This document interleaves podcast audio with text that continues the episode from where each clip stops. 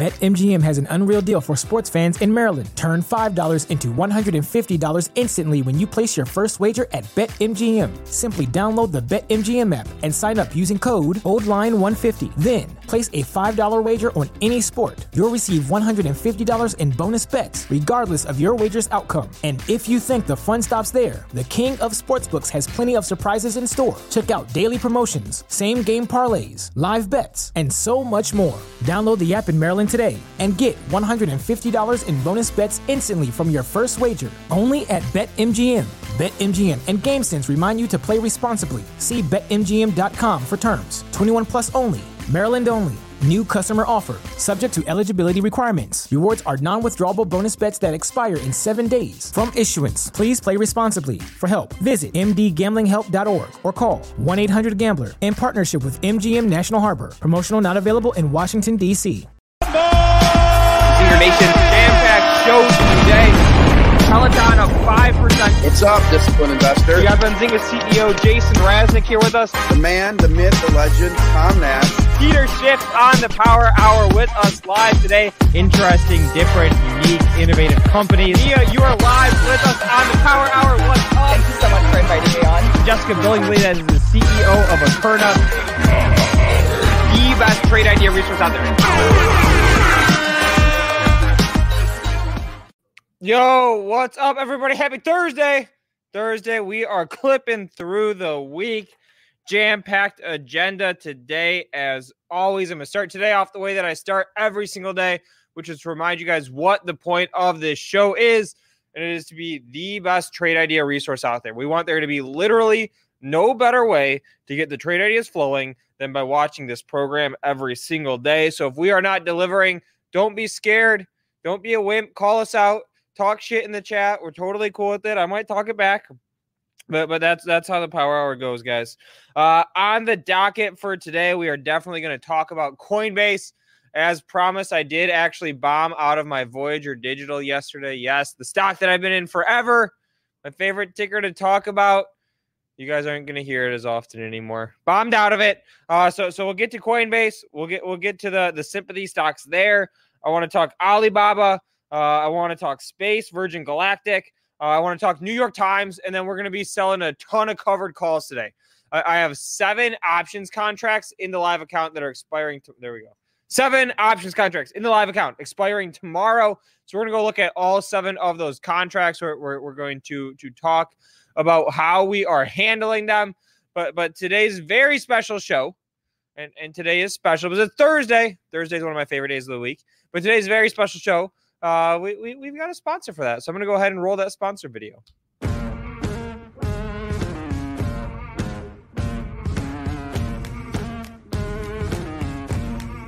Today, I have the pleasure of being joined by Majd Maksad. He's the CEO of Status Money. Majd, thank you so much for joining us and doing this interview. How are you doing today? Very good, very good. Thanks for having me, Michael. We want to operate at the intersection of social media and personal finance most people don't talk to their friends, their family about their personal finances. But within Status, you can actually communicate with a growing community now of 400,000 people. There's been a major misconception about what personal finance apps do. Um, and, and there was a misnomer from the very beginning. There has never been management involved in personal finance apps. If you continue to do everything that you're doing right now, how are you going to look when you retire? Boom. There it is. All right. I like it. I like it. Make sure you go check them out, making today's show possible. Um, and guys, if you are just joining us, quick little preview of what's to come. We're, we're going to go over seven options contracts in the live account expiring today. We're going to talk about space. We're going to talk about Baba. I'm going to put on a new short position. Uh, and we have some very special guests. We're going to be talking charting 12:15 Eastern. So, what is that, 10 minutes from now? Um, uh, and then we actually have the CEO of Esports Entertainment, ticker GMBL, coming on live at 12:30 Eastern. Uh, GMBL, the, the, the, company went ahead uh, and acquired an Ethereum miner. It's it's actually an Ethereum miner uh, for for individuals. Um, so so super interesting deal. We're we're going to be talking to them But I mean, let's open it up today talking about Coinbase. Yes, I know. Coinbase. I'm going to share my screen. It screwed us all. Uh, share screen here. There we go. All right. Boom. All right. Screen is shared. All right. Here, here, here here's the two day chart of, of coin of Coinbase. Um, or they didn't hold the line. Okay. We, we, we, we, we drew the line in the sand at the beginning of the week. Uh, you know, basically what we said uh, is, is, that the the price that that Coinbase needs to hold is wherever it opens for trade. Right, it was three hundred and eighty one dollars yesterday. Uh, we, we said Coinbase needs to hold that. Otherwise, the whole sector, the whole space is going to be in for trouble. That was the line I was watching closely yesterday. Uh, I did have a very large position in, in one of sort of the, the, the Coinbase sympathy stocks. That's Voyager Digital. Let's pull that chart up here. VYGVF. On another 6% today. Brutal two day run. And, and so yesterday, when, when Coinbase could not hold this price, the 381 price, and we started seeing the, the momentum pick up onto the downside. I went ahead and I bombed out uh, of the coin of the Voyager shares. So again, that that was my largest stock position. It is no longer. I, I do expect to get back into the stock at some point in the future. I've, I've got no position on right now. Uh, it's like one that one that we preach. We, we got into live on the show at, at around fifty cents a share. Uh, you know, st- still over twenty today but but we'll we'll wait for the bleeding to stop a little bit. Um, and I want to throw this one out to the chat. For first first stock of the day, let's talk about it. Coinbase ticker C O I N. Uh, where is everybody at on this stock? If you guys like this stock, throw me the one in the chat. Uh, if you don't like it right here, throw me the two. Nobody can sit on the sidelines. All right, this is not like Switzerland hanging out you know, dur- during a war, right? You you've got to pick one way or another. You, you either like Coinbase or you don't like the stock. Right now, the price is 334 on the dot, just about. Uh, I, I'm the two. I, I'm I'm the two waiting side of things. I see Born to be Free saying waiting two. That's where I am at as well, guys. Um, you know, I I I think that we could be in for a little bit more pain uh, again with, with the stock not holding its open price it's it's questionable for me. Well, let's also go off of the research right? There, has been a lot of academic research that's been done that, that's showing that uh, uh, ipos or, or new I, I, mean it was about ipos but let's treat direct listings the same way right? There haven't been a ton of them but but but generally speaking uh, ipos way outperform on their first day of trading and then underperform over the course of that first year right? I mean, look, look at any of these high profile stocks that, that we've had recently. You look at Facebook. I'm going to pull up a chart of Facebook here. We're going to look way back. We're going to look at all time chart of Facebook. Oh, whoops, wrong button.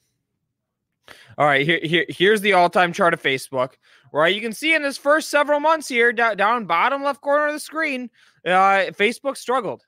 Right, it took about a year to get back to where it was for its IPO, and obviously it's been a monster since then. Um, but but that's the way that it goes more often than not for for IPOs. Again, that's not me saying that uh, and, and, making a casual observation. That that's that's uh, academic research has shown that's the case. Uh, if, if we want to do a quick valuation check here on Coinbase, let, let, let's take a look at that. We, we made a really nifty Excel sheet on the show yesterday. If, if you if you were here with us, um, that that basically laid out where the valuation is at. Let me just go ahead and pull up that table real quick. It's on my Twitter. All right, here it is. All right, so so so the stock is at let's get a last price here on Coinbase 334. So so so it's it's priced somewhere around 85 billion dollars is what the valuation of the company is with, with it trading at 334. So if we do a quick 85 billion divided by the the annual run rate of revenue is, is about seven and a half billion. Uh, the stock's trading at about 11 times sales, right? It, it's not great. It, you know, uh, it, it's not crazy, right? The, the initial rumor was that Coinbase was going to come out at 50, 60 times sales. Um, so, so, so the, the multiple isn't insane. but again, because we could not hold that open price, I'm going to sit on the sidelines on this one personally for a little bit. I, I did bomb out of, of my Voyager digital shares uh, when we saw Coinbase give that up. Turned out to be the, the right move for at least today, VYGVF. Uh, again, this was my largest stock position. Finished yesterday down 14%, another 6% today. Uh, you know, if we, we go ahead and we, we click through the group, you see Mara's down. You look at Riot. Oops, there we go. Riot. Uh, Riot's down. You look at SOS, right? SOS is down. You look at EBON, right? EBON's down. These are all two day charts that, that we're just railing through here. So, so, so that, that, that's the deal, guys. Um, I'm I'm I'm hanging out on the sidelines for these ones again. If, if you've been following me on on this Voyager for a while, I, I did like I said on the show yesterday. I said if if we can't hold the price in Coinbase, it's going to be rough for the sector. We didn't hold the open price. I bombed out. Um, and, and again, it seems like the vast majority of the chat uh, is, is, sitting on the sidelines as well. If you're just joining us, we, we asked a quick question. It was put a one in the chat if you would go long Coinbase right here. Put a two if you'd hang out on the sidelines. Vast majority of you are, are feeling similarly to me, just just hanging out on the sidelines. Um, it's obviously going to be one to watch. It's going to be highly traded. It's a big valuation company. So who knows? Maybe we'll be getting into it next week. Uh, you know, so so we shall see. Uh, next up, let's move over to options. Let, let's do options for a little bit. And guys, if you are just joining us, I'm going to make the first ask of the day. The ask is go ahead, smash that like button, share this stream. Because again, the point of this show, the reason why we spend these 120 minutes together every single day, it's a lot of time, a lot of free content that we're putting out there. We do it because we want there to be no better trade idea resource in the world, right? Benzinga is all about being actionable. It's about us being on the front lines with you every single day. Uh, so so smash that like button, share the stream. Let's get more people into Zinger Nation. I mean, let's get this community going drop the stocks that you're looking at in in the in the chat there. You know, I see somebody's talking about Rocket. Obviously, a ton of speculation about about uh, uh, Coinbase. But all right, I'm gonna go ahead. I'm gonna pull up my live brokerage account.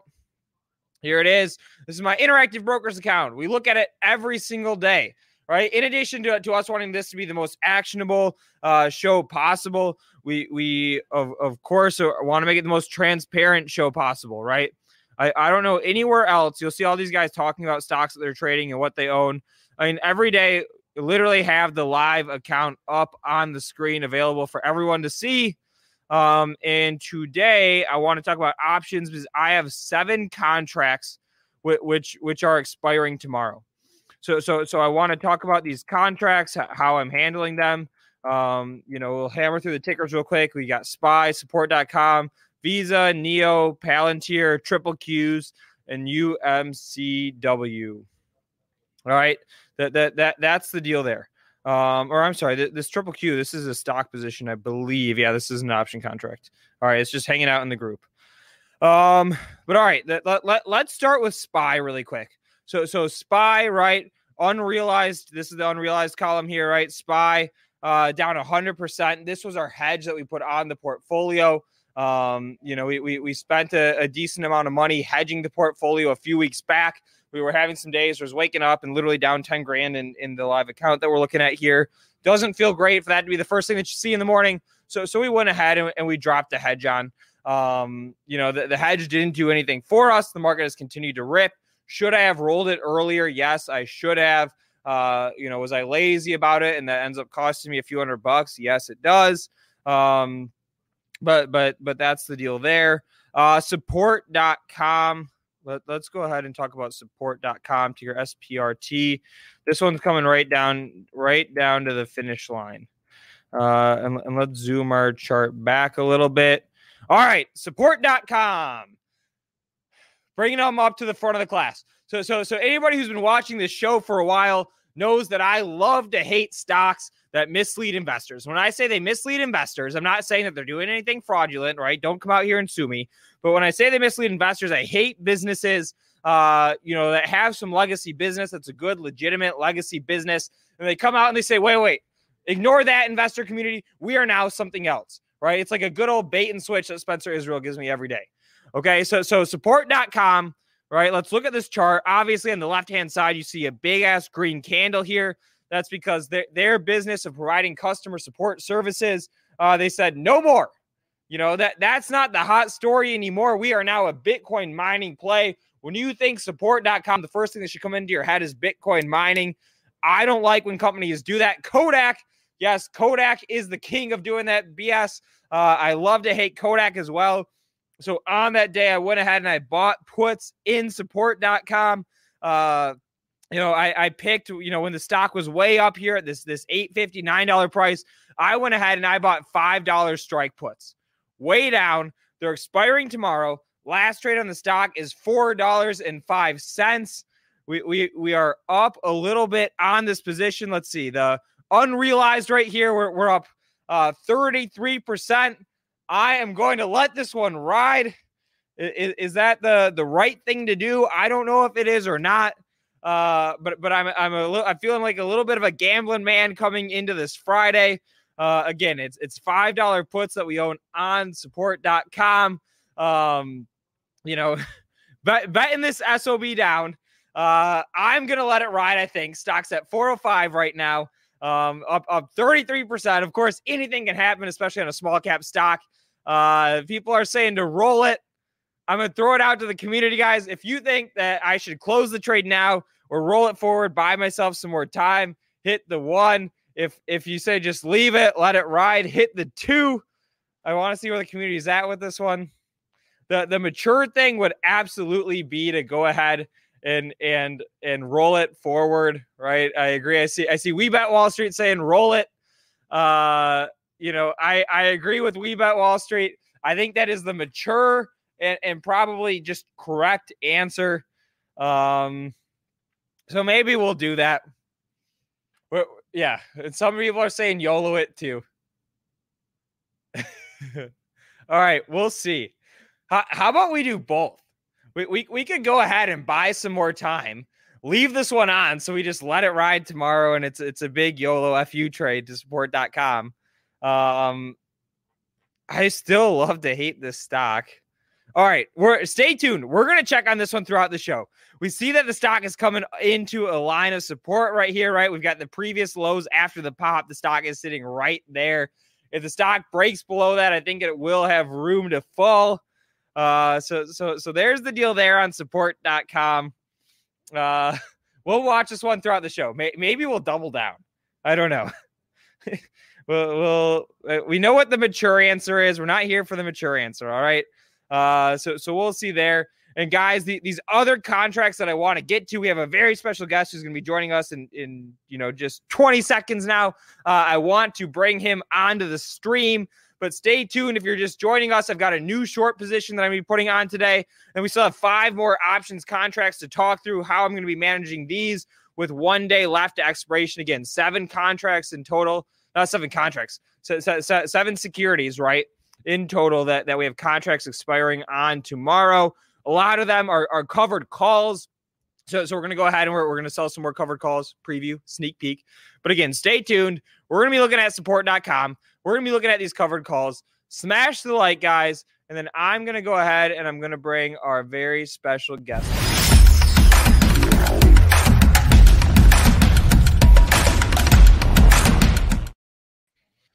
Sharky, what's up, man? Hey, how you doing, guys? Doing well, doing well. How about yourself, sir? I'm doing all right. I'm doing all right. Tricky market these days uh, for a lot of people, but I hope everybody's surviving. We're making it through. You know, we're just sort sort of, uh, you know, having a little bit of fun, doing some serious trading, investing. But what, what what's been up on your radar? Um, not too much. You know, uh, it's you know, it's been very interesting. You know, I came from um, you know the small cap world, and you know those are absolutely getting crushed right now. So uh, you know, um, I've been trading a lot of options. That's really been my focus.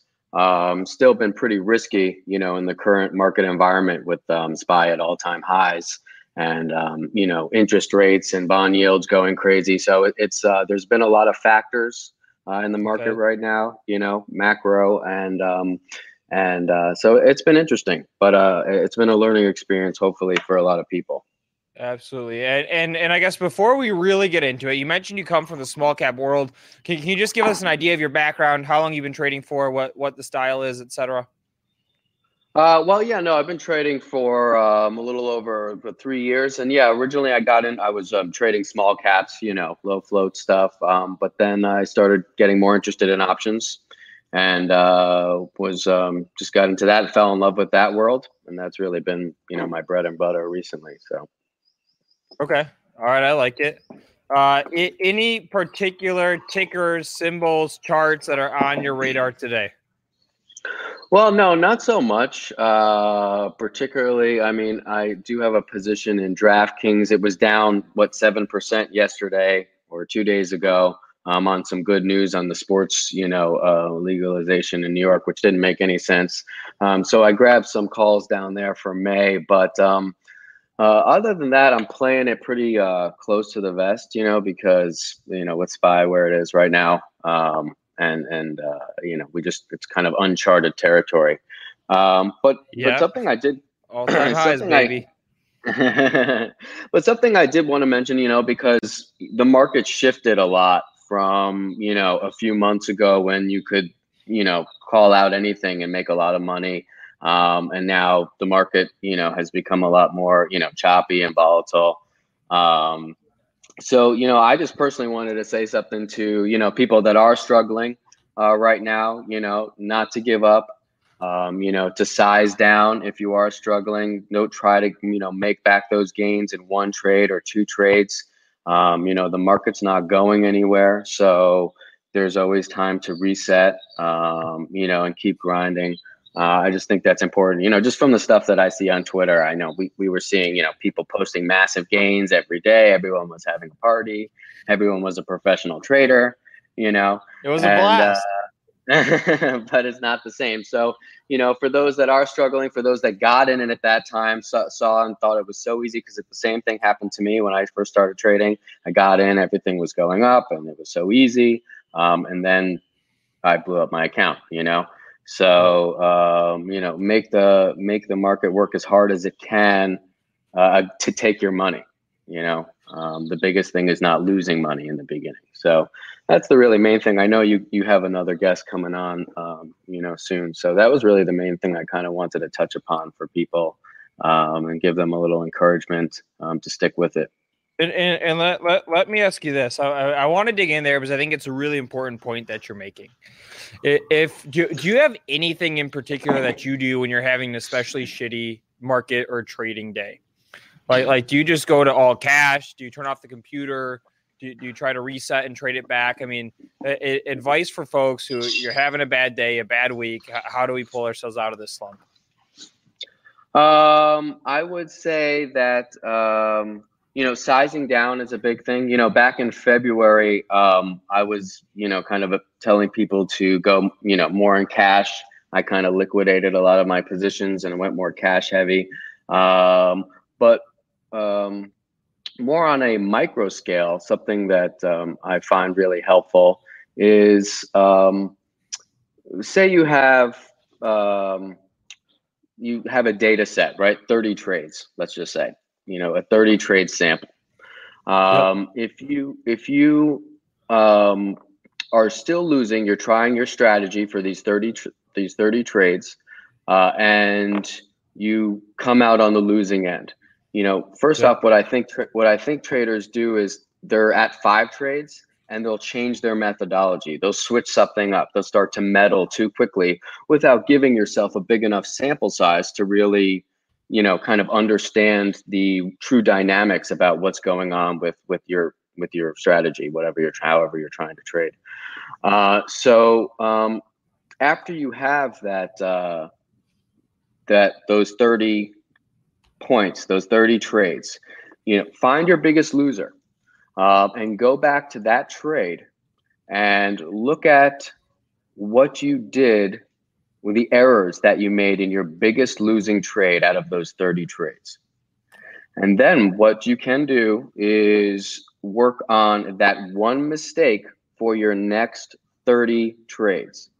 Now, here's the rub. You know, say you made three mistakes in your life trade. Maybe it was oversizing, maybe it was FOMO, Maybe it was, you know, poor risk management. So maybe you made three mistakes on that really big loser.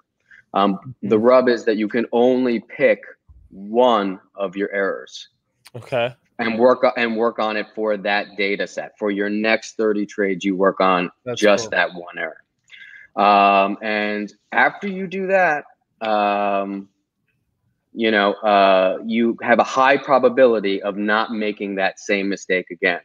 Um, so, you know, of course, it would be great if we could do uh, work on each error, you know, that we made in that big loser. But unfortunately, it doesn't work like that. You have to tackle each one um, and you know try to be a little better each day. You know, so that's that's a, a cool strategy that I like.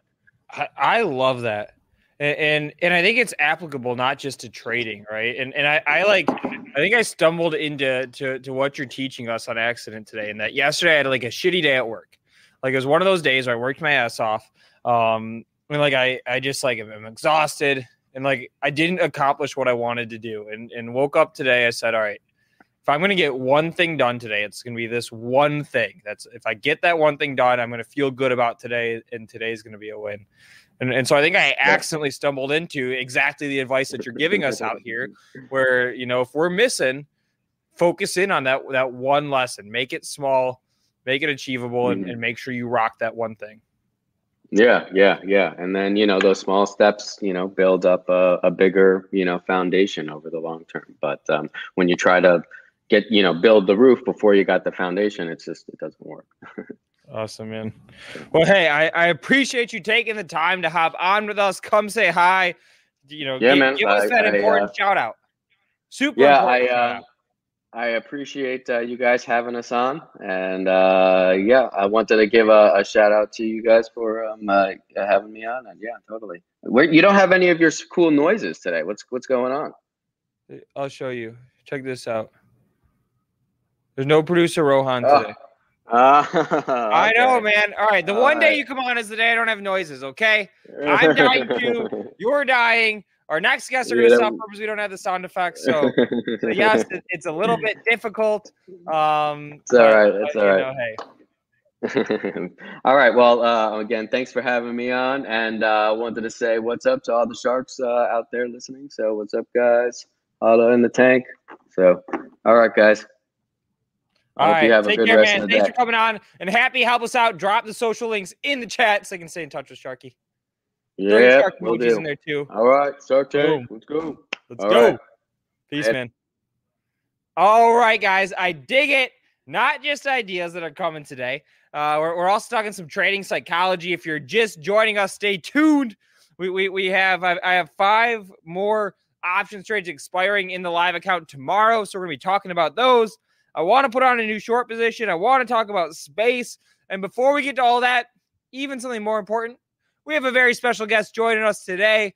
One of our favorite stocks in the chat, uh, esports entertainment ticker GMBL CEO Grant Johnson joining us in just a moment here. They have news this morning, so let's bring him on to the.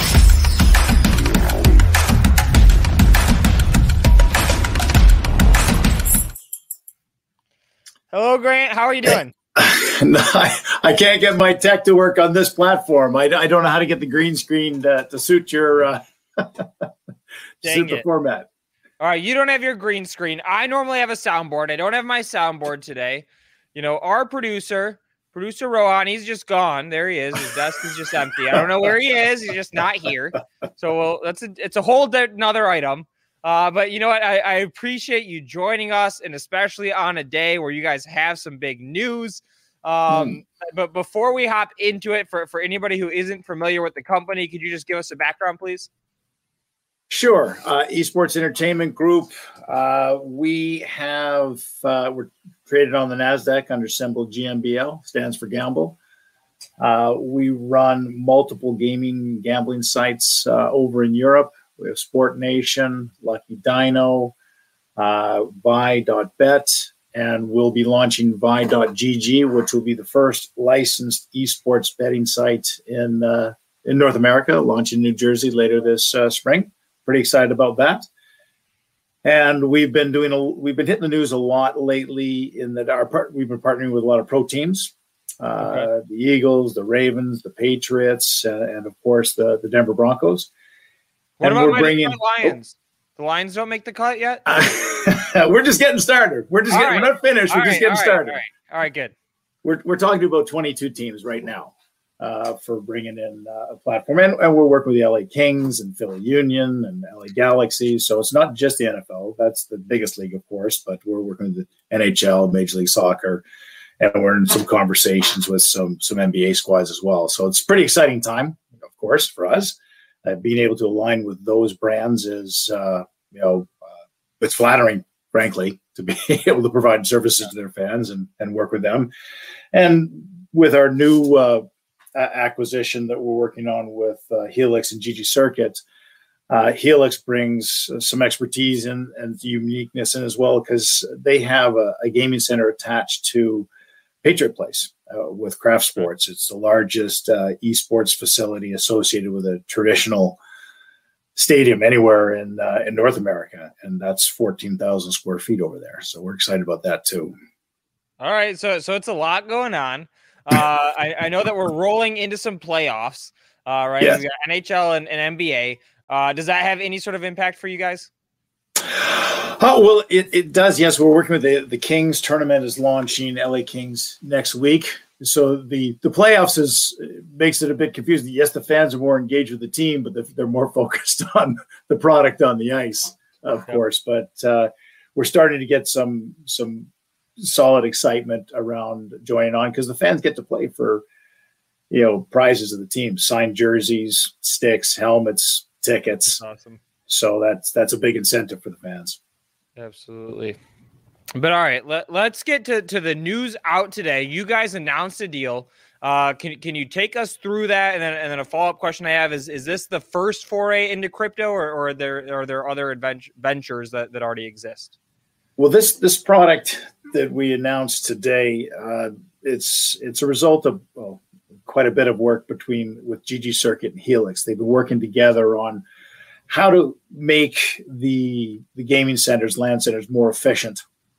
Particularly driven home when when COVID struck, of course, and people weren't able to go to the facilities. So you had all this expensive, high powered gaming rigs that weren't being utilized and you know Zach Johnson and uh, Jack uh, Vanderveld uh, got together and, came up with a, a really creative software package that effectively, when the the gaming rigs, the PCs aren't being used, they turn into revenue generators, and they do this by um, going out and mining cryptocurrencies, and uh, they have the ability to pivot depending on which cryptocurrency is trading at what what level. So they'll they'll pivot between Ethereum, EOS, Monero, to whatever one's most profitable, and they mine the the currencies. And we're rolling this out uh, throughout the larger GG Circuit infrastructure, which represents ten thousand LAN. Uh, sorry, a thousand LAN centers with tens of thousands of PCs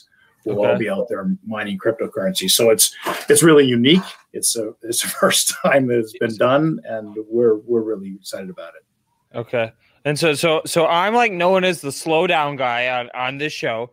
Uh, so, so, so let me try to back it up and, and make sure I understand properly. But, but basically, uh, what the product is going to do is allow individuals like, like, like who could be myself that own a gaming computer to mine cryptocurrency off that computer when I'm not using it. Is that an accurate summary?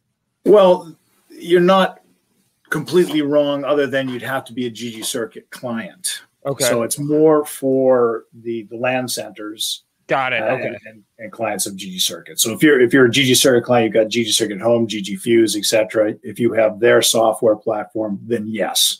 Okay. Awesome. All right. That's interesting. Uh, and, and in terms of competition, I mean, is is this like a, a mostly untapped space? Are are there several competitors out there? Can can you give us an idea as to what that looks like? Well, certainly there's crypto mining, you know, uh, operations, Mhm. uh, all, probably all over the world. And this just uh, it's probably important to clarify. They don't mine Bitcoin. They mine, you know, the all, basically all the other cryptocurrencies. Okay. because uh, it requires a, a I'm told and and and if you want to really dive into the technical components, we'll have to bring Zach Johnson or or Jack Vanderbilt or or or John uh, Brackens on on the on the line here for you to really dive into the into the weeds, so to speak. But uh, there are certainly other clearly uh, other groups have been mining cryptocurrencies for for for years. This is the first time that it's been used this way with these gaming computers because you know okay. gaming it's not a normal laptop it's not a normal computer these are you know three four thousand dollar you know high powered gaming computers that uh, if you own a LAN center and certainly during covid you were you were suffering badly. But if you own if you own a center if you're if somebody's not gaming on your computer it's sitting dormant. So the idea here was let's turn that into a perpetual money generating, a little ATM that's just sitting there for you, generating revenue for for your operation. And uh, they, as I mentioned, they've been working on this for several months, actually a, a year now, effectively since COVID changed okay. the way we all think about things. And it's been being tested throughout the Helix centers for several months now, just working out any any bugs, making it more efficient. And it's finally, uh, as we announced this morning, it's ready for rollout uh, the, the beginning of next month uh, throughout the larger GG circuit infrastructure, which uh, it, we're talking tens of thousands of these PCs will be mined, and we will be reviewing, sharing, and all of that. So I'm excited. Is your your deal to, to take over GG circuit uh, is closing within the next couple months, correct?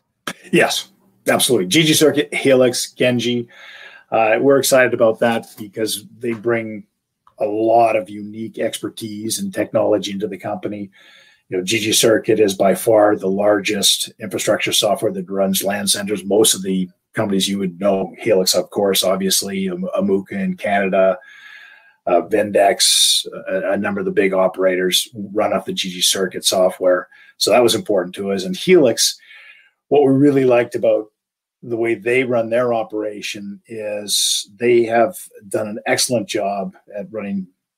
Well, they have five centers, two of the biggest in the United States, and the the Helix Center over at uh, Patriot Place was perfect for our uh, you know our vision of partnering up with the, the pro teams because that was the largest working example uh, associated with a, a traditional sports organization uh, and how it can be extremely profitable. And it was extremely profitable, of course, until COVID.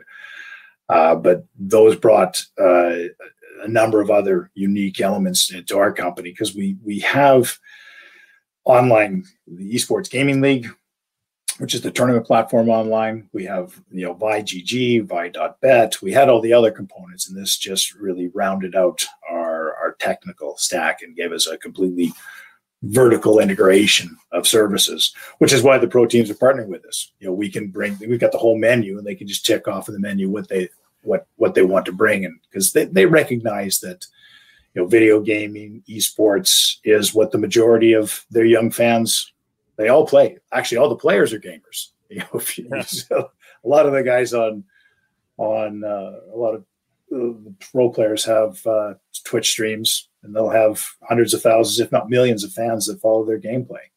So it was kind of a no-brainer, really. Absolutely. Grant, I, I, appreciate you taking the time to come on with us today, walk through the deal. What one last question I have for you? Uh, you know, what, what should we be on the lookout for next? What what thing? What what's the next thing investors should have on their radar uh, and be excited about? Well, we I can't get into specifics, of course, as you know, but uh, we've been pretty um, pretty consistent and aggressive in both our M&A strategy as well as our partner strategy. I think it's fair to say there'll be more of both. Okay. Uh, coming. All right. All right. All right. You're giving us something. Keep, keep in mind, it was it was a year ago. A year ago yesterday.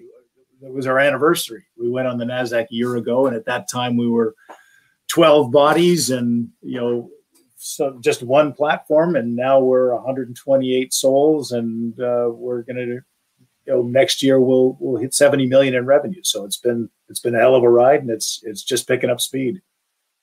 Awesome. All right, I like it. You give us something to look forward to.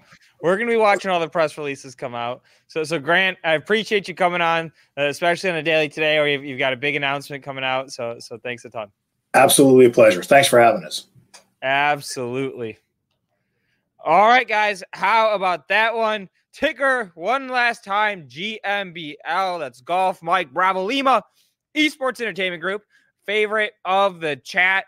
Uh, that, that, that was CEO Grant Johnson coming on with us today on the heels uh, of, of their new product launch for a company that they're acquiring, uh, expecting it to close within the next couple of months. And all right, everybody, uh, a cu- couple updates if you're just joining us. Producer Rohan is gone. I don't have sound effects today. There's no soundboard. We're, we're just winging it mostly. We're YOLOTradingSupport.com. Um, you know, pr- producer Rohan, I, I said to him today, I said, instead of sitting here for, for this hour, these two hours that we do power hour, go study how these other YouTube channels do it. Right. It's like we have this the same 500, you know, strong members of, of Zinger Nation every day, which I love. Right. I mean, that, that's what I'm all about. But like we want this community to grow. So, so I said it's a waste of your time to sit here, go go figure out how we really build this thing into a rocket ship. I'll figure out how to do the technology like by myself. Did I start a couple minutes late? Sure. Figured it out, everything except for the soundboard. Uh, you know, so so there's one update. On a more serious note, uh, what what we have coming up ahead of us today. Uh, we, we've we've got some options contracts to talk through. So so I have five more options contracts that are expiring tomorrow that I want to get to. If we have time, let's get to Baba. Let's get to a new short position. Then let's get to Virgin Galactic. And of course, guys, I'm going to make two asks. Two asks of you guys of Zingers. Uh, if, if you're watching with, with us, you're hanging out today, you are a member of Zinger Nation. The are smash that like button, share the stream. Let's get the community going, and then maybe producer Rohan can come back tomorrow. But right now, it's not looking good for him. Um, Matt Hammond in the chat saying hi. Huge wins on the eBet IPO today. He previewed that one. Everybody, give, give a round of applause for Matt Hammond yesterday. Uh, he, he was trading the Coinbase IPO with us live, or I keep saying IPO, direct listing live with us yesterday, uh, and, and taking us through all the trades that he was doing. Right, he, he was basically adjusting his limit orders and talking through what he was doing into the Coinbase debut, so he could get get some of those early shares and let it rip. Four out of four on IPO plays today. Let's go, Matt Hammond. That's what I'm talking about we, we got to figure a way out a way to get to get more more Matt content going in the Benzinga ecosystem. Because that's awesome. Um, but all right, guys, there we go. We got some rounds of applause for Mr. Matt Hammond there today. Um, and let's click over to this live portfolio here. I'm going to put it back up on the screen and let's keep talking about options trading. All right, p- picking up where we left off support.com uh, we decided that we're going to watch this one throughout the show today. We, we might close the trade. We, we might let it ride. Let, let's pull up the chart of this thing. Dang it. It's catching a bid, guys. We called it out. We said it's sitting right at this previous level of support, $4 on the stock. I want to see it fall through that thing and keep running. Um, you know, we, we might just YOLO the options contract, let it lie, ride through tomorrow feeling risky. Is that the right decision? Probably not. I also might double down and buy buy some some puts, maybe like around like a 350 three dollar puts at, at a little bit further of a date. So so we'll just keep keep an eye on this one, especially while it's sitting right at that level right now.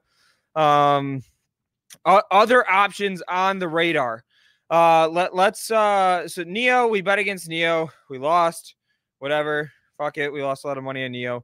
Um, but but I'm gonna call out uh ticker V ticker PLTR, and tickers UWMC. These three stocks right here, or, or these three options contracts right here. What are these? These are covered calls. All three of these contracts right here are covered calls. You, you see the last trade of the contract get, getting pretty close to zero with just one day left until expiration. You, you know, you, you you see the percentages here. We pretty much made up all the money that we can make in those trades. Um, so, so, so covered calls. Let's walk through the mechanism a little bit, and then let's talk about what's the next action that we're going to take with, with regard to these trades. Uh, so, so when we sell a covered call, it means that we own the stock, right? We own the underlying stock. So if we use Visa as an example here, right? I own shares of Visa in this live portfolio right here. Um, and and and what we're doing when, when we sell a call against the shares that we own is we get paid today, we get money today credited to the account when we go ahead and sell that call option. And then the risk that we take on, because whenever somebody's giving you giving you money, you're taking on some sort of risk or a commitment. The the risk that we're taking on is that we might have to sell uh, our our shares of Visa at a higher price sometime between when we make the trade and the expiration date. So again, let me walk you through it, guys. We we own shares of Visa. We sold calls against that position. When we sold those calls, we collected $2.73 per share uh, for taking on the risk that we might have to sell Visa for 240 bucks, which is higher than the stock was trading at at some point in time in the future. Okay. We, we, we have three stocks right now that, that we're actively doing this on. It's Visa, it's Palantir, it's United Wholesale Mortgage. Again, we own shares in all of these. Uh, we're, we're selling calls against them. And I am going to go ahead and do the exact same thing right now. All right. So so we're, we're going to take you through through this covered call trading. We're going to make three live trades. We're going to rapid fire them. I'm going to talk through it while I do it, but I'm not going to slow down a ton. So if you have questions, drop the questions in the chat. Once I hit these three trades, I'll go through, I'll read all the questions. Uh so so so drop them in there. Um and I need a drink of water. Okay, chaser. All right, let's keep going. Uh, all right, covered calls, Visa. We are going to go about a month out. Uh, can you do this on weeklies with a stock like Visa? Absolutely, you can. Um, I'm going to go out to the next monthly contracts. Do I need to? Not necessarily. It's just, it's more or less just sort of a habit I'm in. So here's the option chain for Visa that we are looking at here.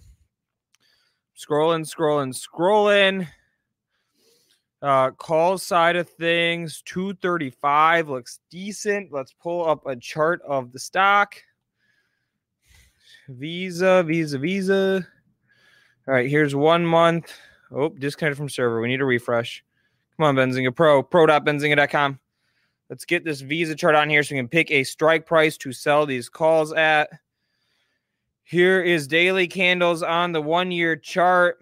We have an all time high right here at 228. Stock traded today as high as what 227, 228, 226 is where we're at right now.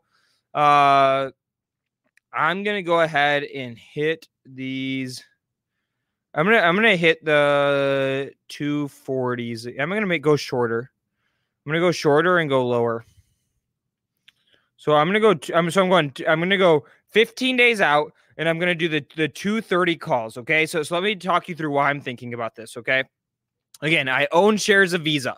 I am going to sell these calls right now for three dollars per share or three hundred dollars per contract. We've got 200 shares of Visa, so we're, we're going to sell two of these calls. Um, we're, we're going to collect six hundred dollars right away into the live account. The risk that we're taking on is that we might have to sell shares of Visa at 200 and and 30 oops I, I didn't mean to say that. $235 per share is what we wanted to do. I, I, I misspoke. So so so 235 uh, is is is is our strike price. We're looking 15 days out. Uh, we're going to collect $163 per contract or about 300 bucks in total $326 exactly. Um, and and basically the risk that we're taking on to collect these $326 is that I might have to sell my shares of Visa for $235 a share that's $10 per share higher than where the stock is trading at today. It's also an all-time high in the stock. That you know that that's why I'm picking that one out. Um, so so if I have to sell the stock at the all-time high, we've seen it creep up and get rejected as it's approached this number in the past. That, that's why I'm going ahead and picking this strike price. So there is the first covered call that we're hitting. Boom, it's out there. We're filled. We got money in the account today. 300 and $26 today. And again, the risk that we're taking on, we might have to sell our shares of Visa at $10 higher than where the stock is trading at right now. Let's go ahead and do this next one. Ticker PLTR. Palantir. I own 200 shares of Palantir as well. Load up the option chain chain Areno here. Um, let's get a sense of, of where these prices are. We're gonna go out somewhere between 15 and, and 30 days. Uh, stock last traded at 23 bucks.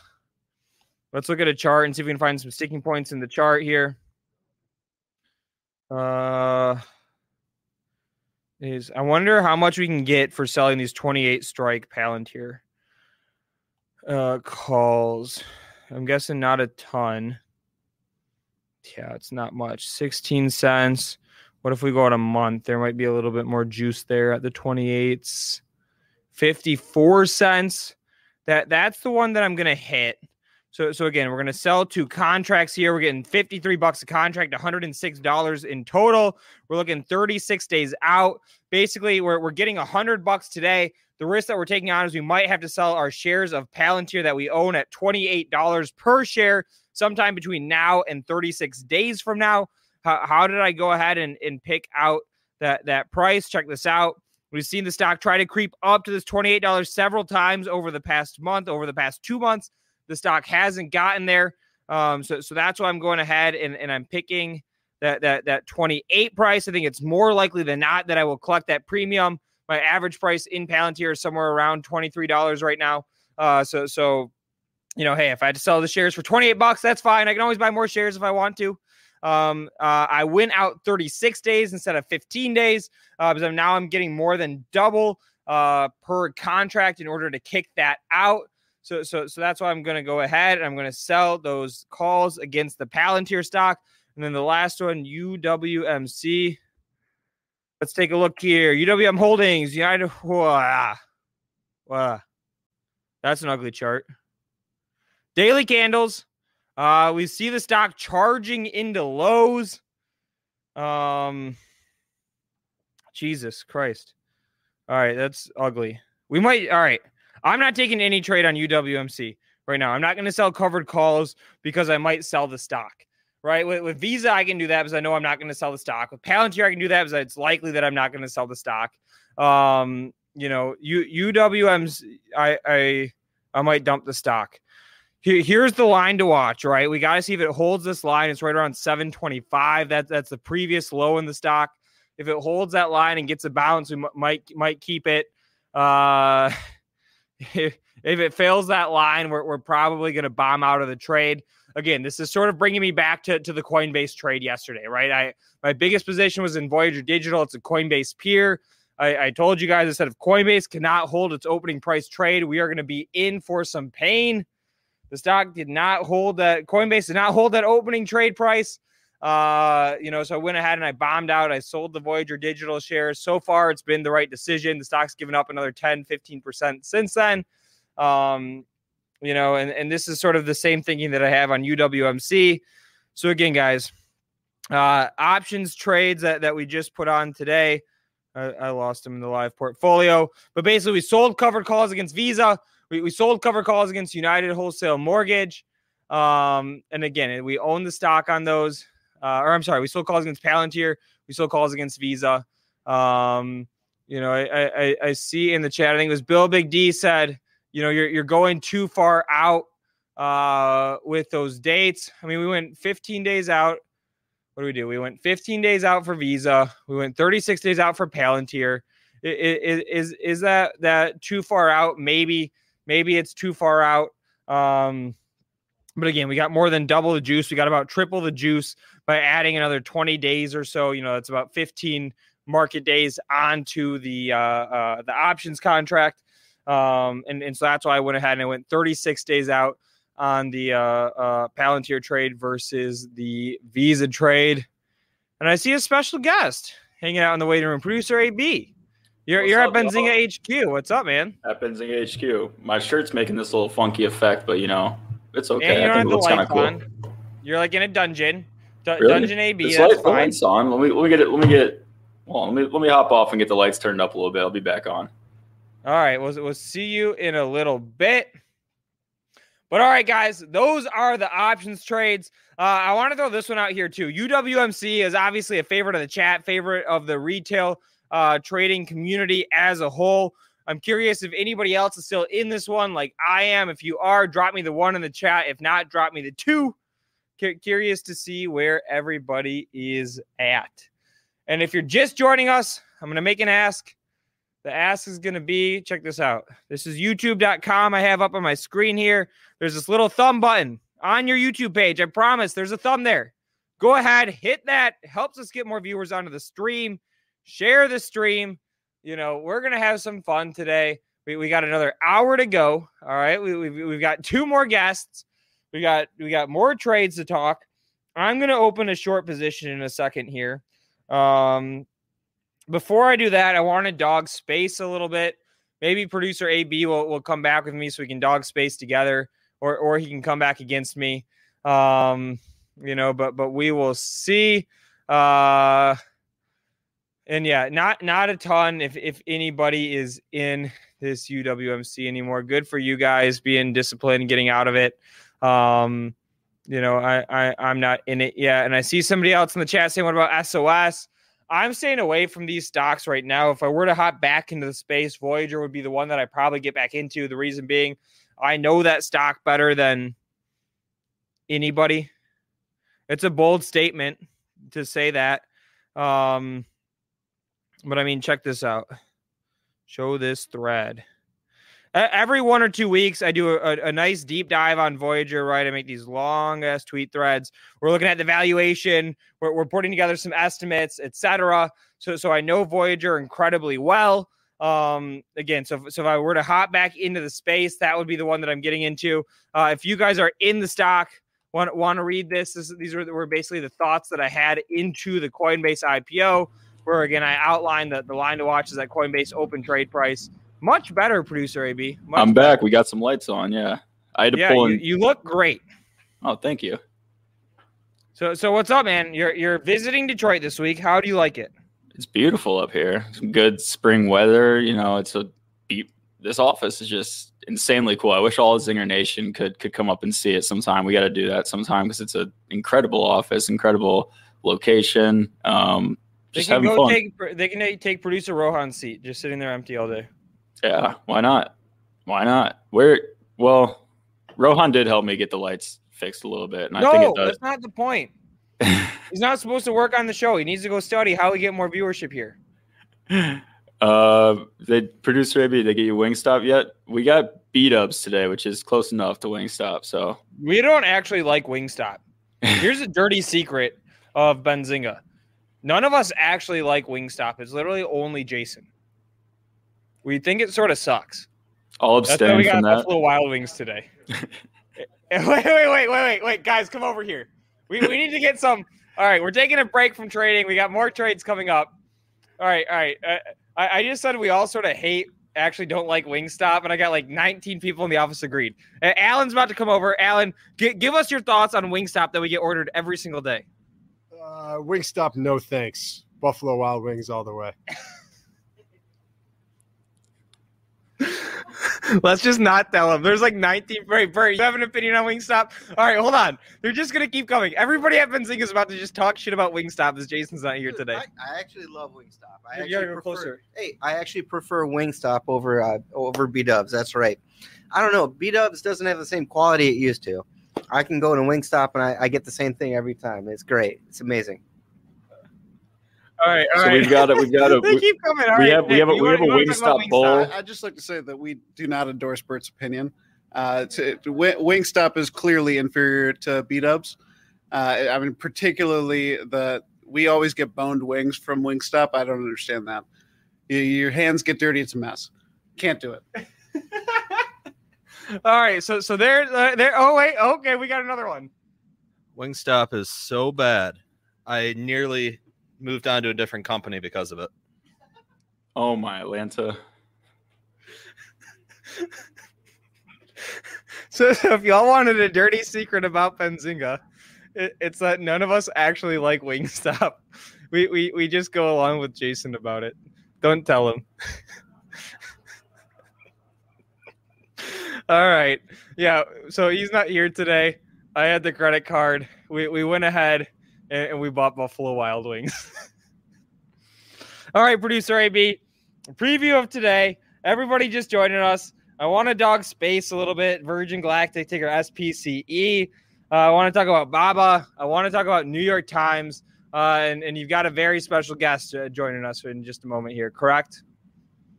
We do, yeah. I mean, do you want to go through a couple of those real quick, or do you do we? Uh, All right, fine. You want to get to Let's that later? talk space, okay? I've been dying to get this one out. Digger SPCE. Let's put it up onto the screen. We're calling it down to the front of the class. If I had sound sound effects today, I, I would be blaring them all right now. Uh, Virgin Galactic, okay. Th- th- this was was one of the early SPAC deals, Chamath deal. Let's let's pull up the chart. We're gonna get a one year chart on Virgin Galactic here. And Luke, this is the one that Chamath famously sold out of, right? That's why I'm dogging the stock. Okay, you don't even know the whole story yet, producer AB. Chamath bombed out of his Virgin Galactic stake. He took this thing public, sold all of his shares in it, and then today the other big name in the stock, Richard Branson, sold 150 million dollars worth of stock in Virgin Galactic. That's why I want to dog this one today. We're calling it down to the front of the class. Stock's off 13%. You got Chamath losing faith. You got Richard Branson losing faith. Don't love it. Chart is ugly. And that's why I wanted to dog on space a little bit Did, today. did Richard Branson say why he sold? I don't know if we got a note why. Let's Okay. take a look. I don't see anything. Nope, we don't have anything. Yeah, I don't like it. And you had Chamath bomb out, right? Yeah, it's like the opposite of insider buying. You got the insider selling. It's never a good sign. Yeah. I yeah. I mean, it can be a not bad sign, right? Like Richard Branson could have racked up a massive tax bill somewhere and needs some cash to pay for it. Right. But again, he's got a lot of shit he could sell. He picks Virgin Galactic to be the one thing that he sells. You know, not a great sign for the stock. Doesn't he have his own island? Oh, I wonder. How, I wonder what the tax rate is there on his own island. Yeah, I don't know. Jason, so good of you to join us. Yeah. Um. Thank you. Thank you. I appreciate that. We have no producer Rohan today. Where'd he go? I, I told him he, he can't come work on the show in, until we have more viewers. So we have too too many people working on this. So Look at his desk is sitting there empty. Once he figures out how to get us two thousand viewers, then he can come back and work on it. Okay. Okay. Um. My computer died on me. That's. I'm on my mobile phone right now. It's very interesting. I'm holding. All right, but phone. producer AB was about to bring on a very special guest. Should, should we cut there while you work on No, the computer? No. no You want to hang out with the guest? What's the deal? No, not yet. I mean, it's two things. How is GMBL doing today? What, what was you guys cover that? Yep, we, we actually had CEO Grant Johnson on the show with us at twelve thirty. Stocks off a little bit, um, you know, but it's been a hot one. He, he Okay. gave us some interesting insight. He gave us a nice nod. He gave us a big nod. I said, I said, tell us what investors have to look forward to. He said, and this is almost a direct quote, not exact, but pretty damn close. He said, I, I can't give you specifics, of course, uh, you know, but but there there's going to be more deals down the road. Okay. Okay. All right. That's good. All right. So I'm gonna get Mitch. I may need him to come on. Um, having some issues here. Um, Clearly. but, but Zinger Nation, you're strong, long, and we're gonna keep rocking this market. Finding new trades for you. I'm doing some heavy due diligence. I'm Strong flying. long, just like Spencer Israel. I'm flying to New York today at four o'clock, guys, to go do some research research on a company for you guys. I don't want to say what it is because I don't know if it's good yet, and yada yada. So that's what I'm doing here. So be here Monday or Friday. No, Monday, because Monday will be the time I'll give the search. All right. All right, All right. and then Bring- tomorrow we'll, we'll. All right, goodbye. Bye. All right, all right, producer AB. Enough of Let's us. roll it. It's all about the guests on this show, and you got someone special. I'm gonna roll the Let's video. do it. and Let's bring him on.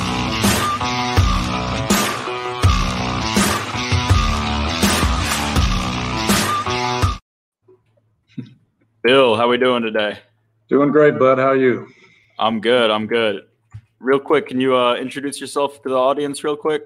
Absolutely. I'm just sorry I don't have my son Kai here to weigh in on the whole BBW versus Wingstop debate because he's got a strong. Oh, is your son, opinion. son a big wing guy? No, he's not. He loves it. He loves it, but he he goes local. So I am the president and CEO of Axcella Health, uh, which is on the Nasdaq as AXLA, and I am thrilled to join the Zinger Nation here this afternoon. You guys always bring great energy, so look forward to the discussion today.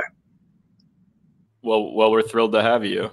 Um, so just some real quick, can you give us some background on, on Axcella Health? Sure. So Axcella Health is a clinical stage biotechnology company where we are focused on working on a really innovative, cool thing. And that's because we were founded by Flagship Pioneering. What you guys are probably familiar with is one of the origin VCs for Moderna.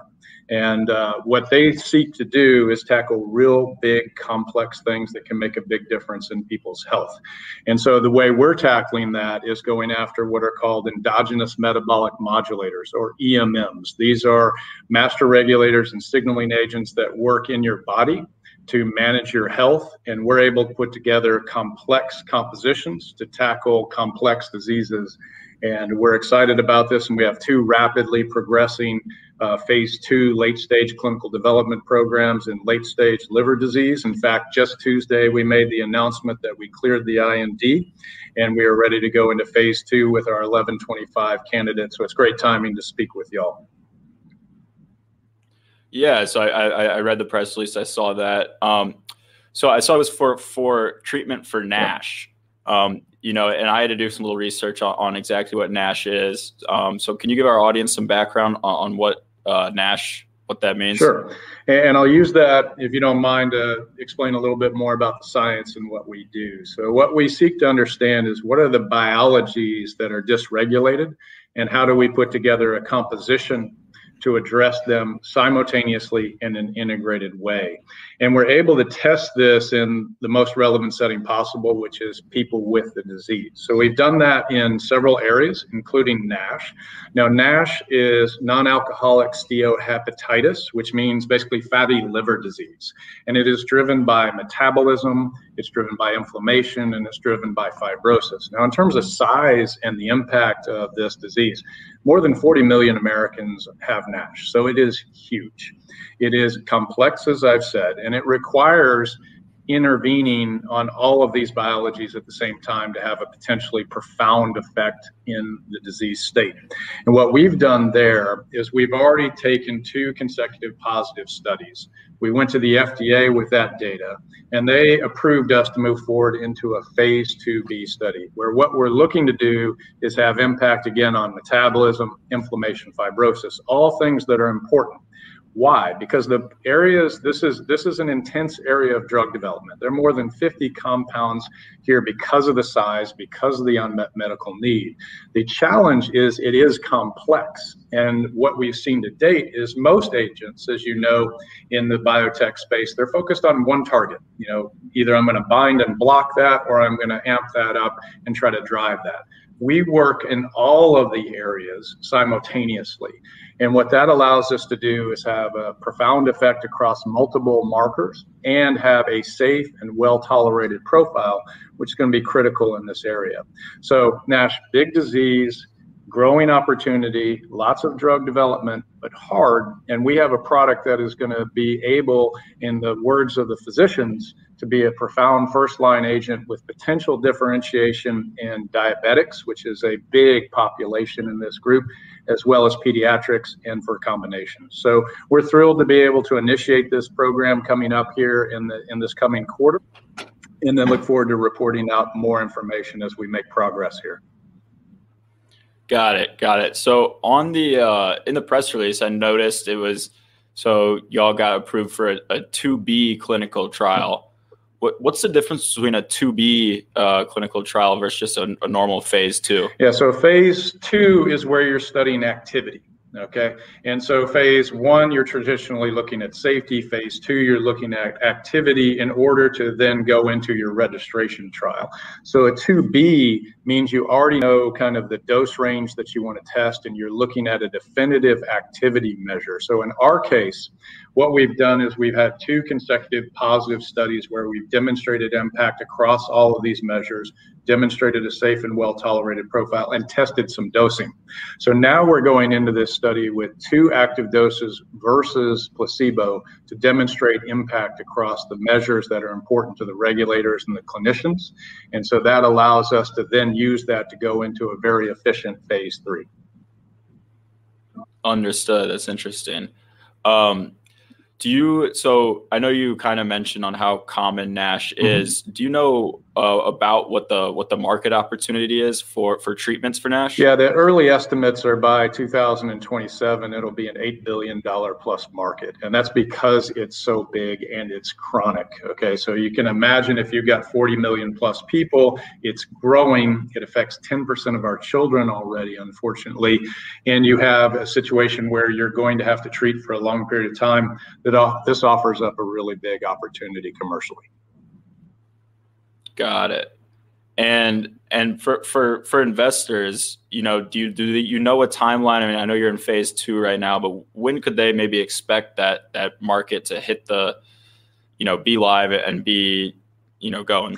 Well, as I mentioned, there are a number of products that are in advanced development right now. We expect an FDA readout in the not too distant future. By that, I mean within the next 12 months on some of the programs, and we hope to see that develop in the next few years because this, again, is going to be big, it's going to be complex, it's going to need a lot of therapies to make a big difference we feel fortunate that because of our mechanism, because of our safety, because of our oral dosing, and the physician's position, that we can be an excellent first line agent, which will be a, play an important role here.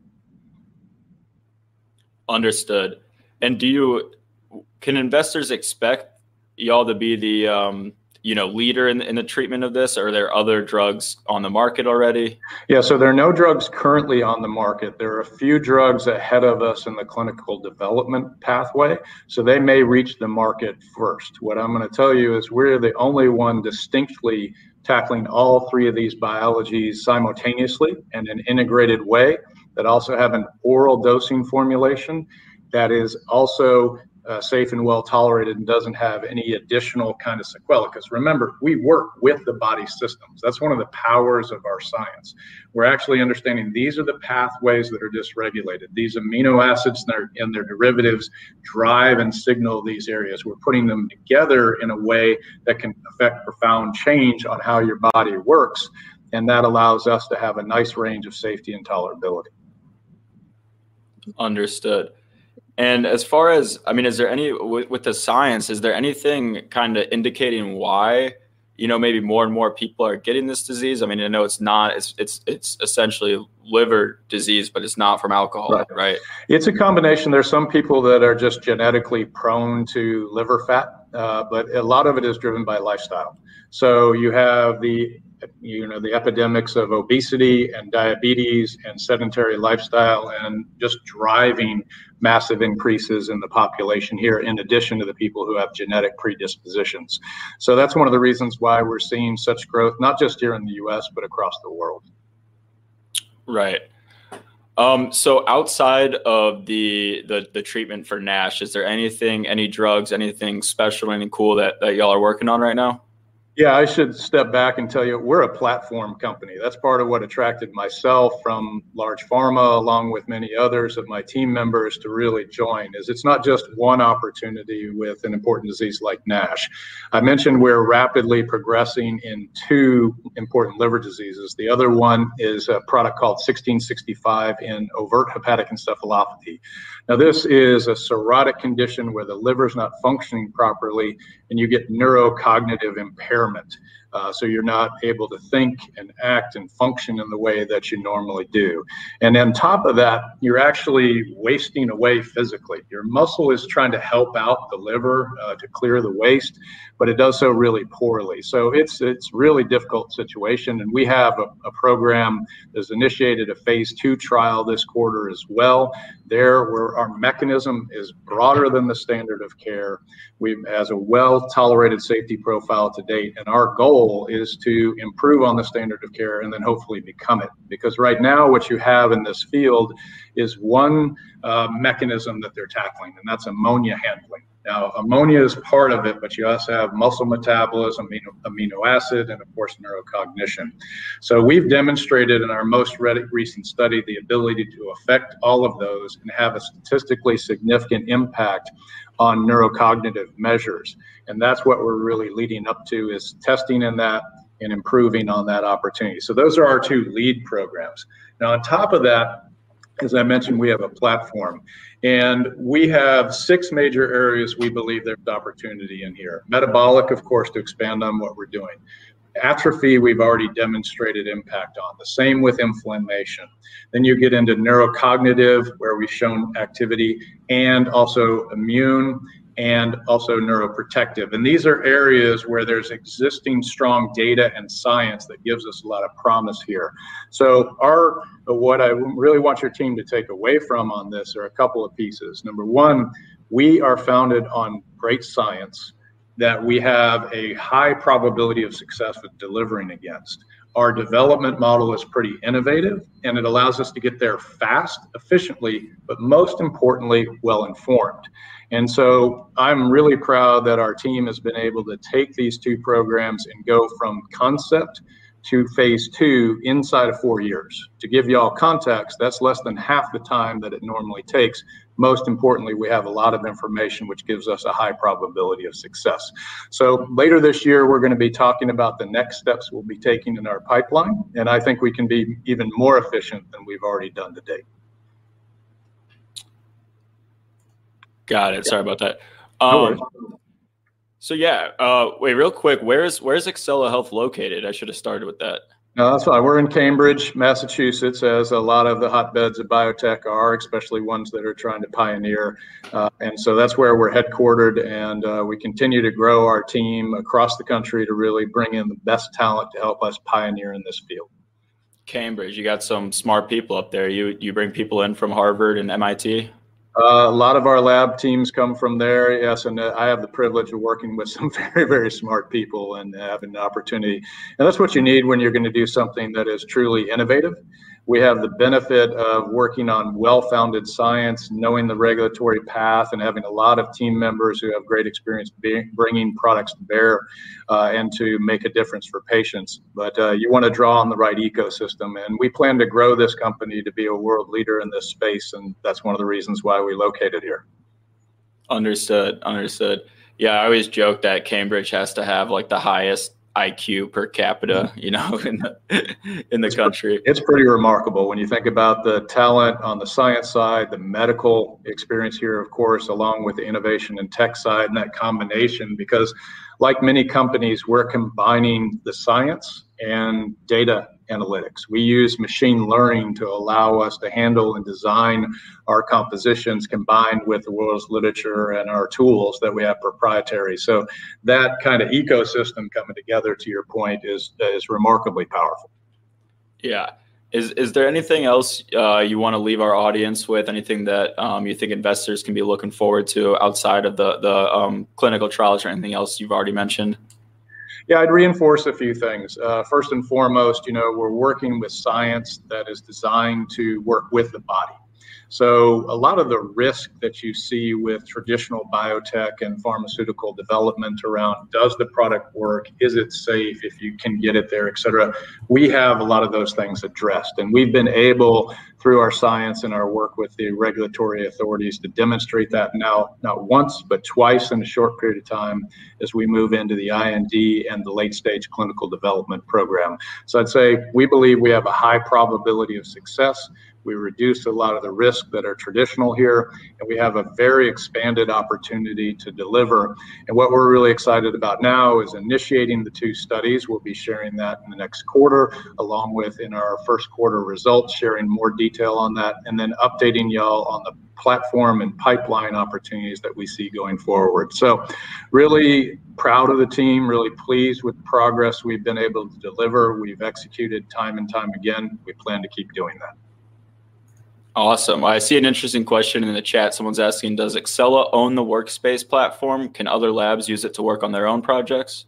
Yeah, so everything that we have is proprietary uh, now and wholly owned. Now we have tools and information that we, of course, collaborate with world leaders in the science and other aspects that we, we have available to us to continue to move forward. So we have an excellent scientific advisory board and a series of collaborators that we work with on this, but everything that we have is proprietary and, and internally built.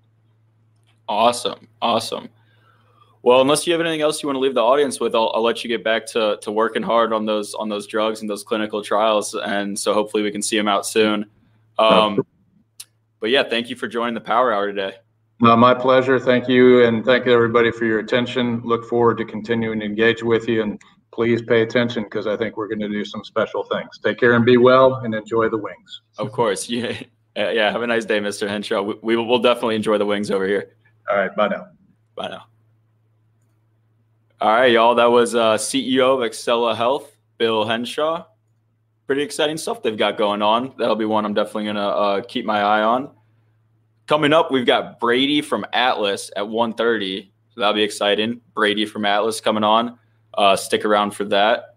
Real quick, I wanted we've got our uh, Clean Tech conference coming up on April 22nd. I'm gonna go ahead and play our uh, our little teaser for that.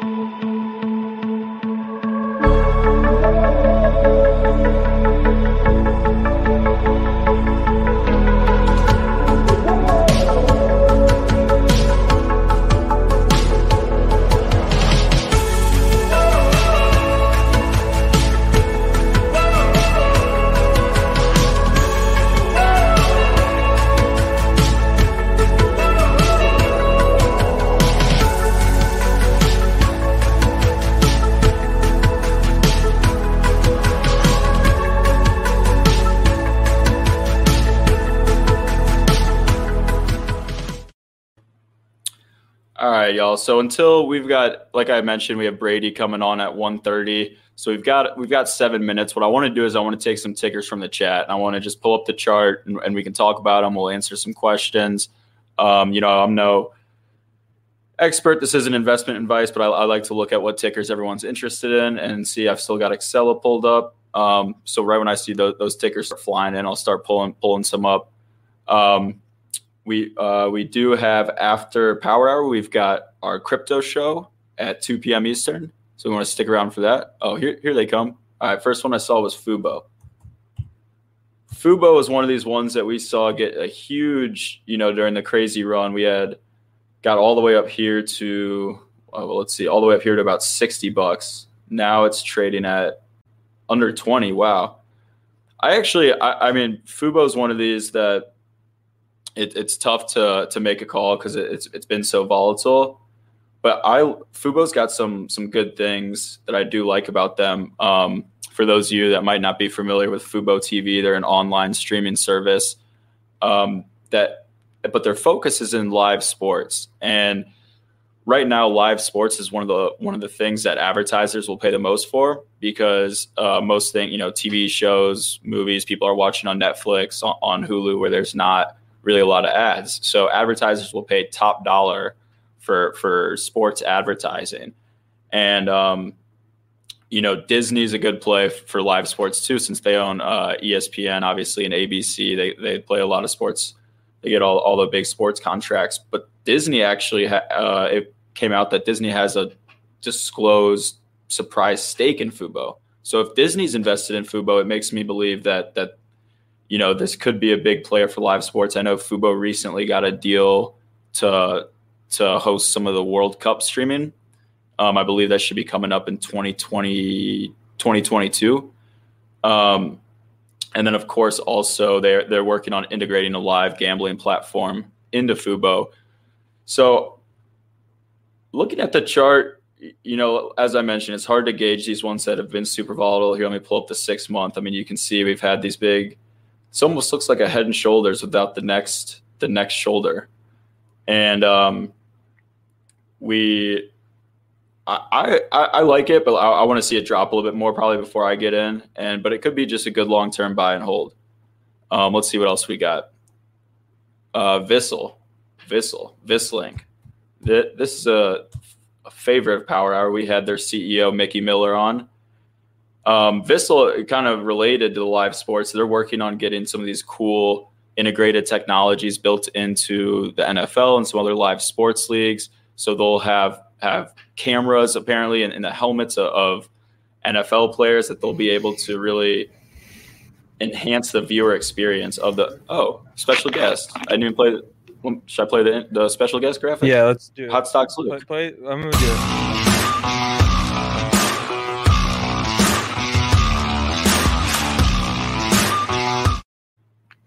What do you think about? I, I what do you think about Vislink? That was fun when we had their CEO Mickey Miller on. Yeah, that was fun. Uh, no, no strong opinion on my end right now. I don't really know anything about the stock to tell you the truth. I know it's down seven and a seven, about seven and three quarters percent today. So, you know, there's a lot of red candles there. But um, that, that's been one of the favorites of, of retail traders, you know, talking on, on Twitter and Reddit. And uh, so it'll be a fun one to watch. All right. What what about support.com? Can you give me a support.com chart, please? Yes, sir, I can. What This you- is my YOLO trade right now. Where are we at? Four Let's go to- let's seventeen. Oh, Come on now. Who's buying this stock? You guys gotta buys stop this. buying this stock. Loose got covered calls on it. No, naked puts. Naked puts. Expiring tomorrow. Four dollars is the line.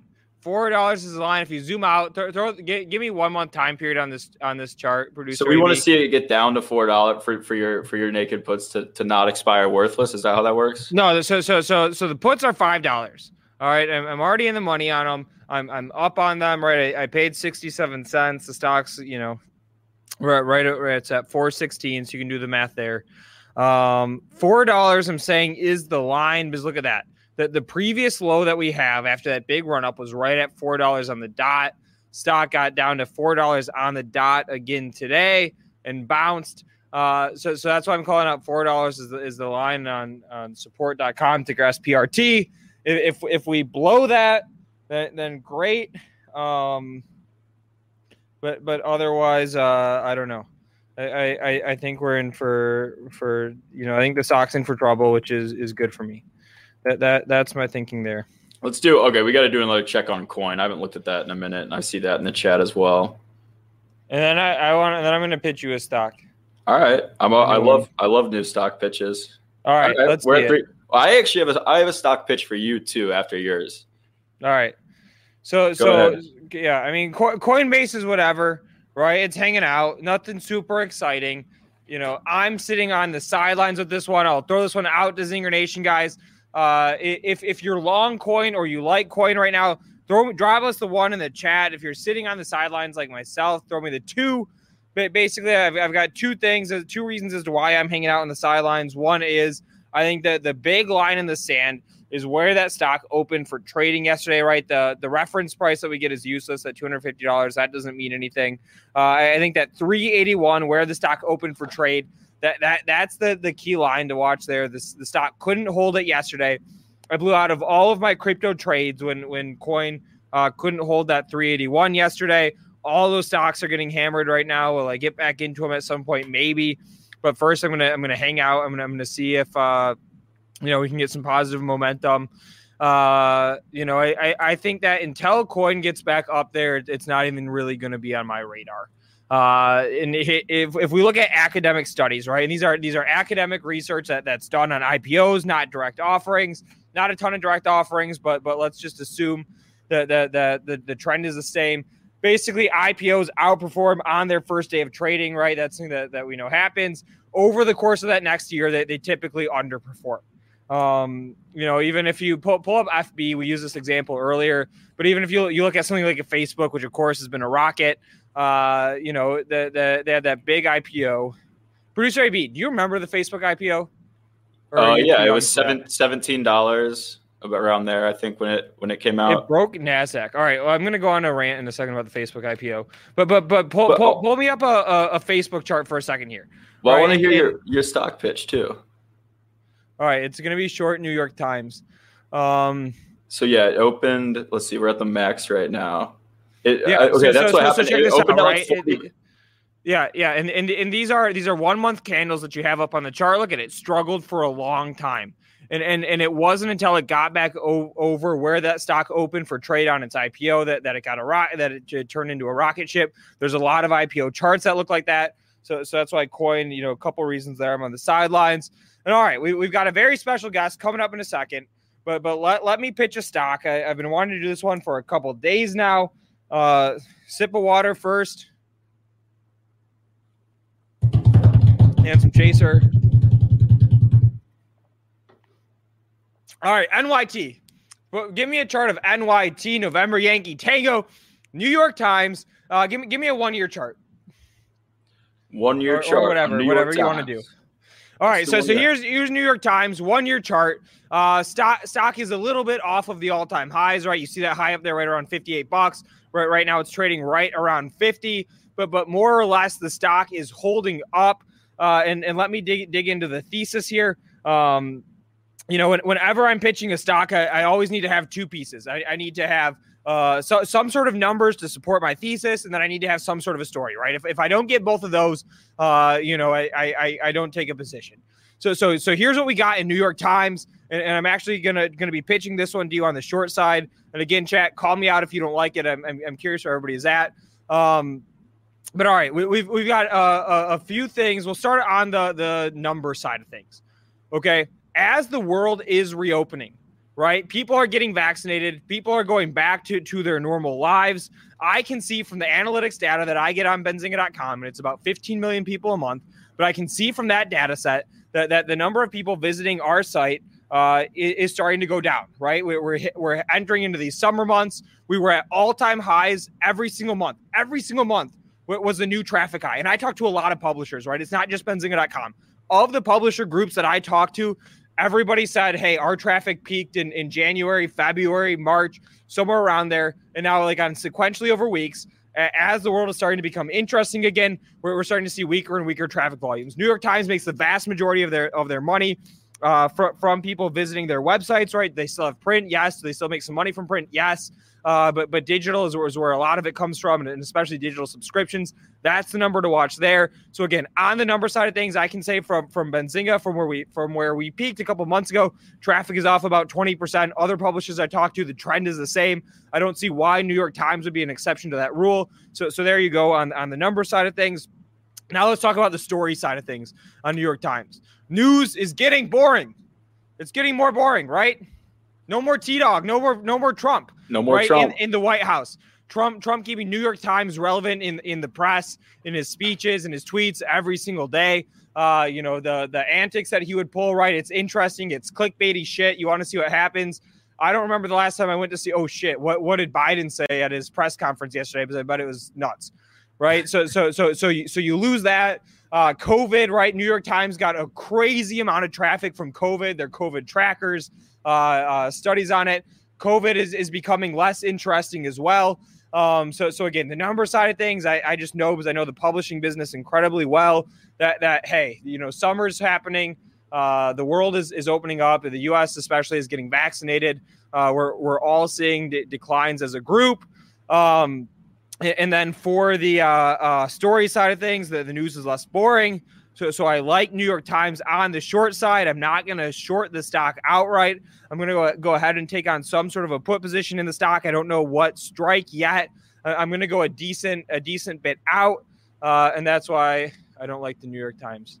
So, yeah. any quick thoughts on that, producer AB, before we bring our next very special guest on? Quick thoughts is I like it. I mean, I think industry wide, we've seen a lot of numbers like that. I read a report the other day that like CNN's viewership is down 40%, and CNN kind of similar content to New York Times as far as as that Whole goes. And, and it's, yeah, I mean, it's just, it's like what you said Trump out, COVID, not as much, you know, clickbaity stuff going on in the news. And, and yeah, but, um, let's get our guest, our special guest. All right, you gonna roll the video?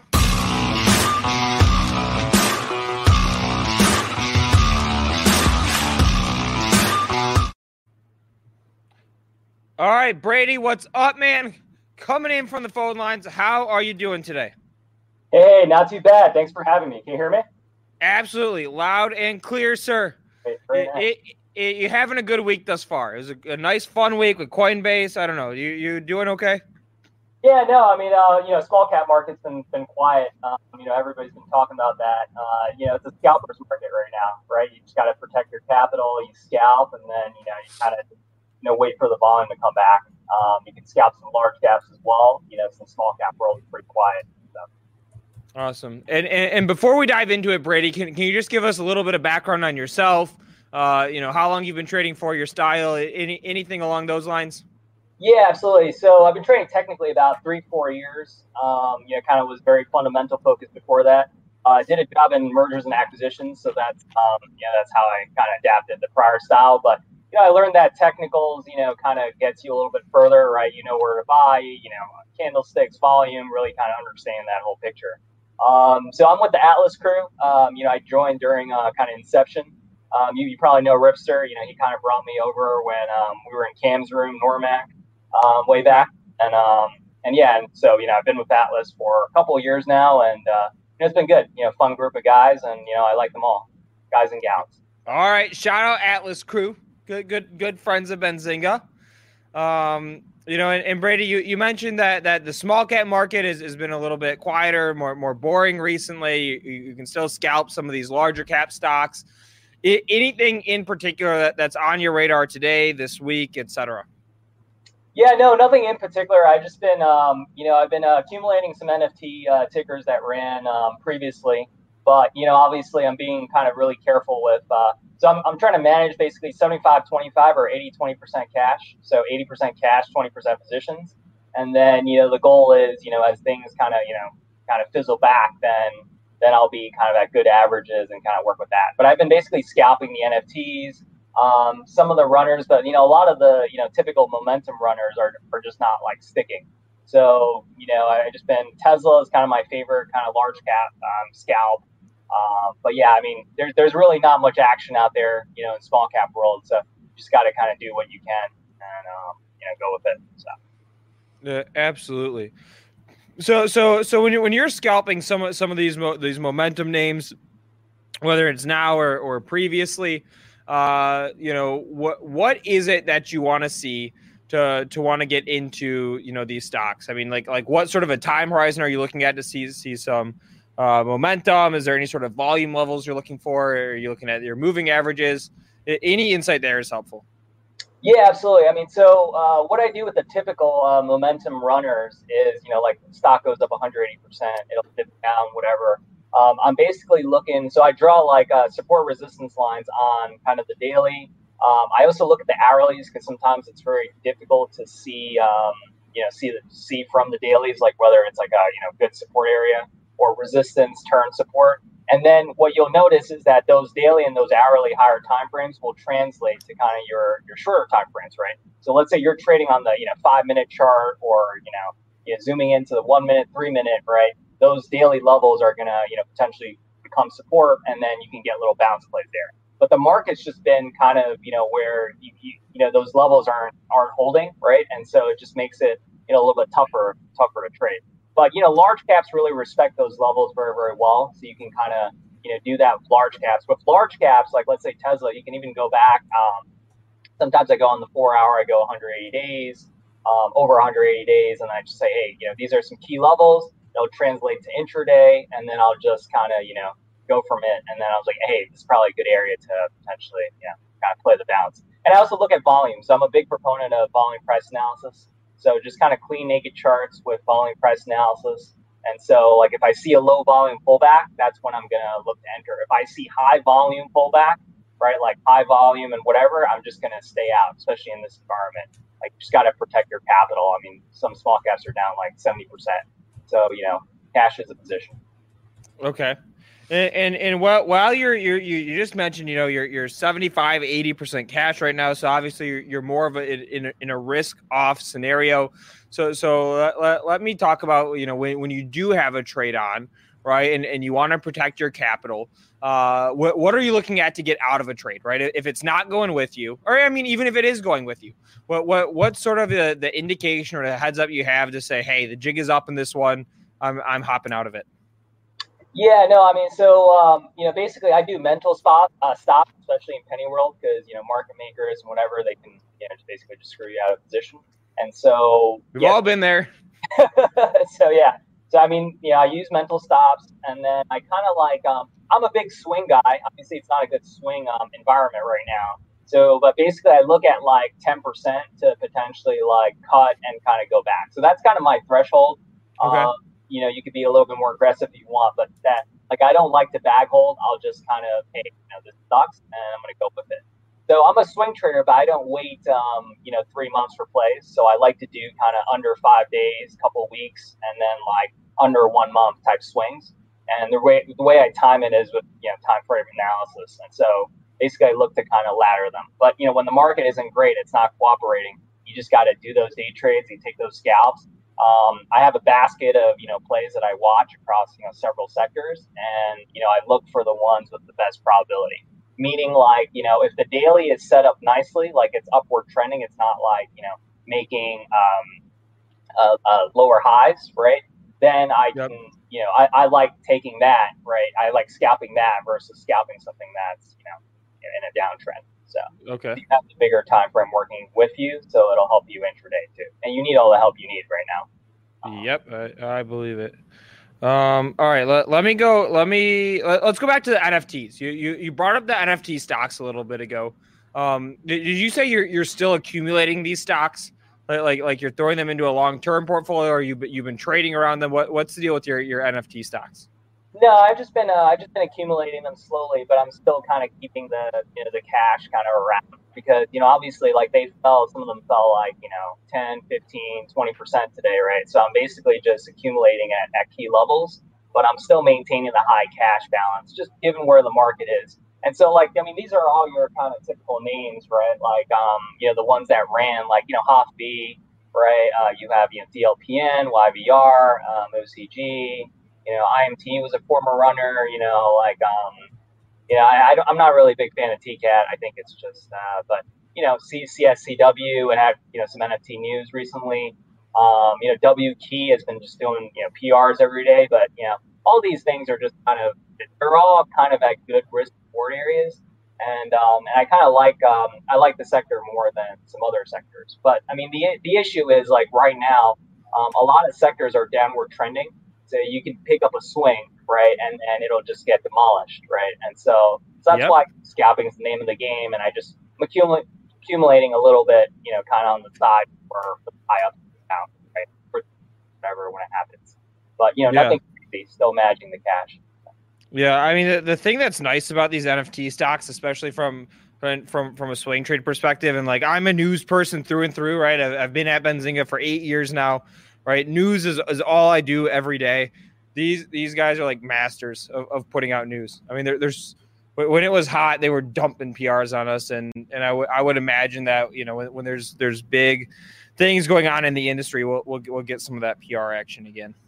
Yeah, I mean the whole thought process here is I, I know I had a couple people ask, but um, you know a lot of big trends will have a secondary Um, like think about we a couple years back, right? Bitcoin, like they always have like um, and GameStop, right? The you know the whole Wall Street bets thing people thought it was dead at 40, 50, but I was looking for that secondary bounce. Um, you know, played with some of my like kind of Atlas guys, and and you know it, the secondary bounce happened, and it was big. It was like a 4x secondary bounce. So because the first one was so big, and so that's what you know, that's the angle here. Um, the other thing too, it's um, you know I, I, know these things have been on a downtrend. They're kind of like um, you know like if they don't return back to prior lows, like they could potentially be forming you know higher lows once things kind of settle out right? So I prefer to kind of add during consolidation and then kind of see higher lows and then have it build up to a breakout versus just having something in a downtrend and then just me adding when the market's super high and you know anything can just um, you know send it down. Yeah, I think it's interesting. I, I like it. Um, I, I all right. Let, let, let's go off stocks for a second, Brady. And and we, we we had a big debate here about an hour ago uh, and, and it's there's a dirty secret of Benzinga I'm going to reveal to you, which is that our, our CEO Jason loves Wingstop. Okay. We all hate it. We think it sucks. Like we think it's awful. He orders Wingstop for the office literally every single day, and none of us have the balls to say anything to him about it. Uh, he's not here today, so we got Buffalo Wild Wings. We, have got a, a, happy office here at Benzinga HQ. But but uh, but do, do you fall on a particular side of this debate? either the Wingstop or the Buffalo Wild Wings side of things? No, I actually don't uh, like wings too much. Um, I mean, uh, yeah, it's not it's not really my thing. I, am a big, uh, you know, I like to cook, so like I'll do like my own and stuff like that, and you know, halibut. So I'm not a big wings guy. I know uh, my buddy Laid Back is. Uh, you interviewed him before, but, uh, but yeah, I don't. You know, there's no real preference there. Okay. All right. I'm going to spin this in the way that's advantageous to me, which is to say, you're not a fan of Wingstop. We're going to leave out half the story, okay? We're just going to say, all right, I, I, I, you're, you're just not a fan of Wingstop. Um, Wait, real quick. I want to hop in here real quick. Brady, Yeah, go ahead, producer producer AB. So I, I'm I'm more of like a thesis trader, you know, and, but I want to get more kind of into the technicals. And I'm seeing uh, word on the street is you're the you're the man, you're the best mentor for, for technical trading. Where where is like the best place to start? Uh, yeah. So I mean, um, so in Atlas, I have an education channel. It's called Brady's Dash Education. So I have a bunch of kind of like webinar videos and like there's certain books I think help. And so I think the first thing is like um, volume price analysis. Anna Coulling has two books. You may think books don't help you trade, but that one is actually game changing. And so basically, like you know, you just look at volume, you look at price, and you can you know put anything you want you know onto a chart, right? You can if you're an EMA, EMA guy, SMA guy, or like you know you like Fibonacci, or you just draw simple support resistance. If you have volume price analysis, you can anticipate. It's the only kind of leading indicator you have. If you get real good at it, you can kind of understand the market makers too and stuff. And I did a session on Twitch the other day. Uh, it was my first session on Twitch. Um, and so like I'll be doing more of those and I'll post it to like YouTube, so on and so forth. It's all my Twitter profile and stuff. how, how did you like the Twitch experience? Was it your first time using Twitch ever, or the first time you ran something on Twitch? First time using Twitch ever. Um, it was uh, it was more complex than I thought it would be uh, in terms of setting up. Like it's not as simple as hey, you go on Zoom, you share your screen. Um, like I, you know, there's just uh, you know, there's some some technical headaches. Um, but it's a cool platform. Um, still kind of getting used to it, but um, but you know, I think it's a nice kind of you know place. And some other Atlas guys like Rock Cash Bob, Yep. you know, they're they're kind of big into that, and stuff. I'll be doing more of that going forward. Awesome. And, and, and real quick, Brady, can you drop the name of that book again? Qu- questions coming out of the chat about it. Yeah, yeah. So it's um, Anna Coulling, uh, uh, complete guide to volume price analysis, um, and then he has um, so that's only 130 pages, something like that. But it's a really good book. Gives you um, kind of context. Then the second one is uh, stock trading and investing um, uh, with volume price analysis. I think it should be very easy to search. There's only kind of two books with that, you know, similar title. But the second book gives you like there's like 400 pages of examples. So those examples are where you can really like graphics, right? And like you know you can read that over like a six month period. You know, there's no kind of rush, um, and it'll kind of you know it'll it'll help it you know just ingrain into into you. So. Awesome. All right, I like it. And and, and can do, do do you mind pulling up a chart for us, and, and we can talk about a, a stock that's popping since you've you've come on? Uh, yeah. Um, I don't know. Uh, you want to look at uh, RKT is the one that I had in mind. The thing just Yeah. ran about a dollar in what four minutes, three minutes, something like that. So so so so I'm curious, you know, how you think about moves like this. You know, if you have any reaction, if if you know it it makes you add the stock. To, I don't know. I I any sort of thought process that you have when you when you see a stock like this just just pop off. Then there, there's no news that I see yet on, on the name. Yeah, oh, sure. So I pulled up the chart. And I just basically have a clean, kind of naked chart, um, similar to yours. I'm looking at the daily, or I guess you can look it over. Um, it's only been around for what um, eight months. Yeah. So daily over one year kind of covers most of it, right? So you know, I made this huge move, obviously, um, that short squeeze, and then it came came, down and it's facing. And so I know it moved like one or two right now, but I mean, right now it's just it, it's just in a consolidation channel, right? It's not really doing much. Um, this isn't my uh, favorite type of play right now, just because like um, yeah, I can go, but it's just like the market's kind of very very you know sensitive at this point. and so but yeah, I mean you know technically right now I would um, I would have liked it better if it was uh, basing around kind of the 20 area.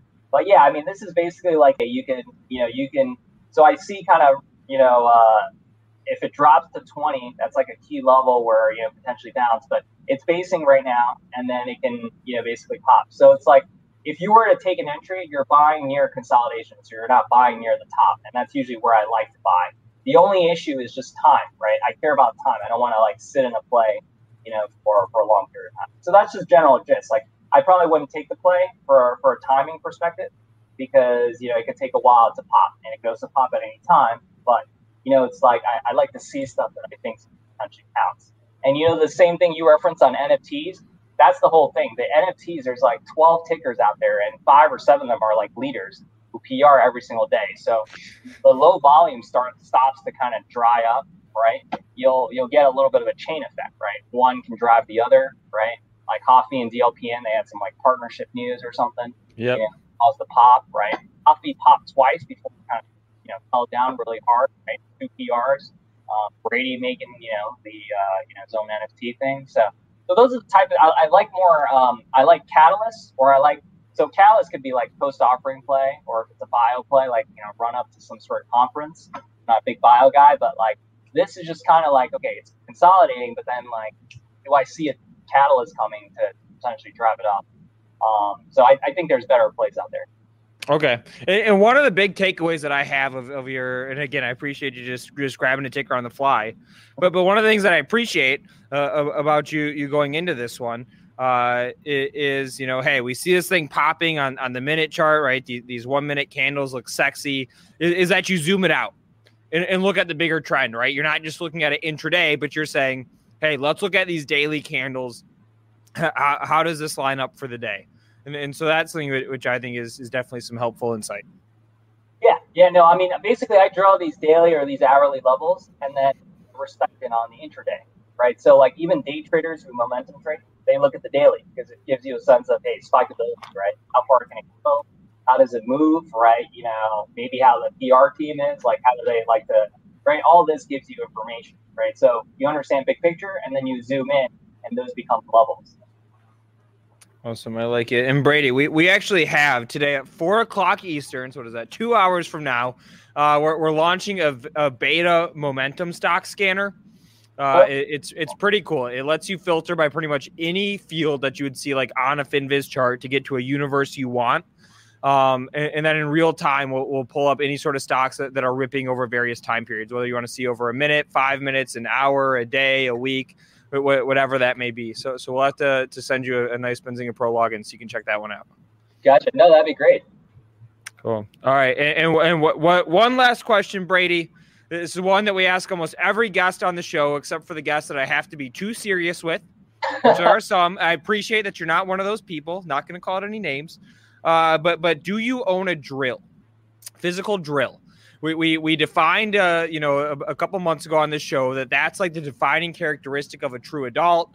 I don't own a drill. Producer AB does not own a drill. So so Brady, where where do you fall on on the drill indicator? I, I do not own a drill. Oh, there we go. All right. Never We're not drilling shit on this stream. All right, I like it. cool. Awesome, man. I, I appreciate you coming and hanging out with us.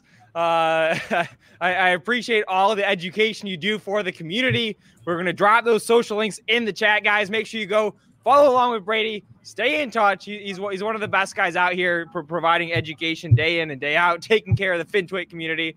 So, so Brady, appreciate you both coming on and everything you do. Hey, thanks very much. Thank you, Brady. We'll, we'll get you back on soon. Cool. Sounds good. Take care. Take care.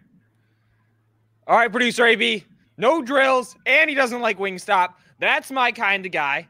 And and he boils shit down for us, right? He's, he's sort of like me, the, the simple support resistance lines.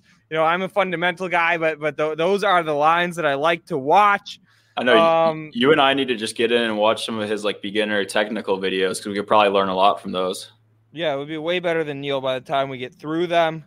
Um, all right. I, wait, I, I, have a I have a stock pitch for you, real quick. All right. All right. All right. Pitch me. I just picked pitched my New York Times short position. I didn't even survey the chat, guys. Anybody who heard that that short thesis on New York Times ticker NYT, if if if you like the the short thesis, so you're bearish on the stock, throw me a one. If not, throw me a two. I want to see where everybody's at, and of course, drop in if you like a drill. And if you're new to the stream, hit that subscribe button on YouTube. We go all day, every day. We go 8 a.m. Eastern, 6 p.m. Eastern five days a week. And we do educational webinars, all free, a shit ton of content. Okay. So, so subscribe, hang out with us. We talk trades, we talk ideas, we show our live portfolios, that sort of thing. But all right, producer AB, hit, hit us with your stock pitch. I'm going to need you I'm to be critical. The, I'm going to need you to pull up the chart. Good, good. We'll go. I, I need you to pull up the chart because my, my laptop just died. Yeah, yeah, yeah. Um, Vici Properties, ticker VICI. All right, this is a stock I've never heard of. Let's let's hear it. Here, here's a one-year chart with daily candles. Uh, things approaching all-time highs. What, what, what's the deal with this one? Well, first of all, I want to say, you know, uh, there's a lot of studies out there that show when when something hits like a 52 week high, um, that the data is that it'll keep climbing. So just real quick on the charts, there. You you can take a look at the um, financials, the fundamentals, uh, if you have any thoughts. But the thesis is so Vici not so they own a lot of golf courses and golf is expected to be really hot in the spring and summer. But on top of that they own some hold on hold on hold on casinos resorts stuff of that nature. So it's kind of a recovery play. Um, but uh, oh ruel is asking if it's a, a REIT. No i don't believe so.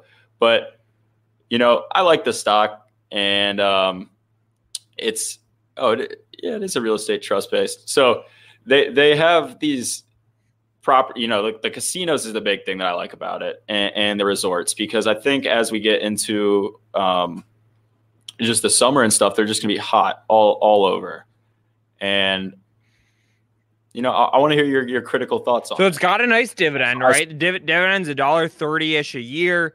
Um, you know, on, on a thirty dollar stock, that that's almost five percent. That's nice. That's you know, c- c- sort of the, the nature of the REIT.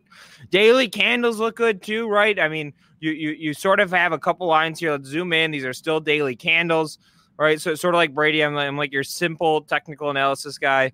Um, you know, you, you've got a couple highs here. What is this? 29 on the 29 and a half on the dot, right? You've got one, two, sort of three, four, five almost there. And then, and then you've got the all time high number up here to 29.88. I think those are, are maybe some, some, But look at this. So it says, it says the market cap is 13 billion, but it says the their enterprise value is 20 billion. So I'd expect that market cap to keep growing and, and kind of start matching what their what's on their balance sheet. So that means that they have a shit ton of cash then basically, I guess. Which isn't which I like. I mean, you know who else has a, has a lot a shit ton of cash is Apple. That's a good stock. Okay. All right. I, I, I I'm I'm not I'm not opposed. I'll, I'll, Here- I'll okay, take here's it the- 50 50. I'm not a hater. Here's the deal. All right. I'm not a lover. The stock's at what? The stock's at what? 30 bucks right now. Just for fun, just throw a couple shares in your portfolio and then l- look at it in six months and see what the return is. I, I'd, I'd venture to say it's it's at least above 20% because I'm looking at this to be $40 by the end of, by the end of the summer. And part of it is I'm just bored of the reopening trade. It's like been going on for like eight months. I'm not saying that the trade's Yeah, up. but this- I'm just like bored of it. I, I I agree. I agree because like everyone's been you know for six months it was like airlines, casino, Wynn, Wynn. Dude, it's been you since, know since March MGM. since March 2020. Basically, it's been like April 2020. I feel like it's like we started hearing the early rumblings of reopening trade, and that's all that we've listened to for a year. But this hasn't been one that I've seen a lot of people talking Yeah, about I never as heard of kind this of a reopening play. And, and I saw, you know, I was seeing some DD from other people are doing on their financials on the balance sheet, and um, yeah, I went ahead and threw a few, shares in my portfolio. Full disclosure, but uh, I like the stock. All right. One last thing to look at. We, we've got a minute left. Uh, and, and then we're going to be kick, kicking over to crypto. We're going to be talking crypto in just a minute here. One last minute on stonks. All right. Support.com, baby. Stop buying this thing, assholes. Okay. I, I'm, uh, we, we looked at the live portfolio earlier. Uh, i- i- if you look at this chart, right, uh, the, the stock jumped from $2 to, to as high as nine. Uh, when, when the company came out, they said, hey, we, we are no longer uh, just a uh, uh, a support company, outsource support services. Nothing wrong with being in that business. Seems like a good business to me. The company came out and said, we are now a blockchain play. We're a Bitcoin play. We're taking over a Bitcoin miner. I love to hate these stocks. Kodak is a favorite of mine. They always pull this shit. Whenever there's anything hot, Kodak, right? It's like once a year, whatever the hot thing is, that is Kodak's new business. Remember, they were a COVID drug manufacturer for a while. Yeah, they, they were. Whenever these things happen, I love to smack them, love to call these stocks out. When the stock was still at eight bucks, I bought five dollar puts on the thing. They're expiring tomorrow. Mature thing to do would be to roll these or close the trade. You know, up up up about thirty percent or so in it. But but we're we're crowdsourcing this one. The show is is you know just as much about entertainment as it is trade ideas. So we're letting it ride. It'll give us something to look at all day tomorrow. We'll see what happens. The line in the sand to watch on support.com right here. We got that hard bounce right off $4 on the dot. That's that's the low after that pop. If we zoom into today, these are now one minute candles, uh, one day chart.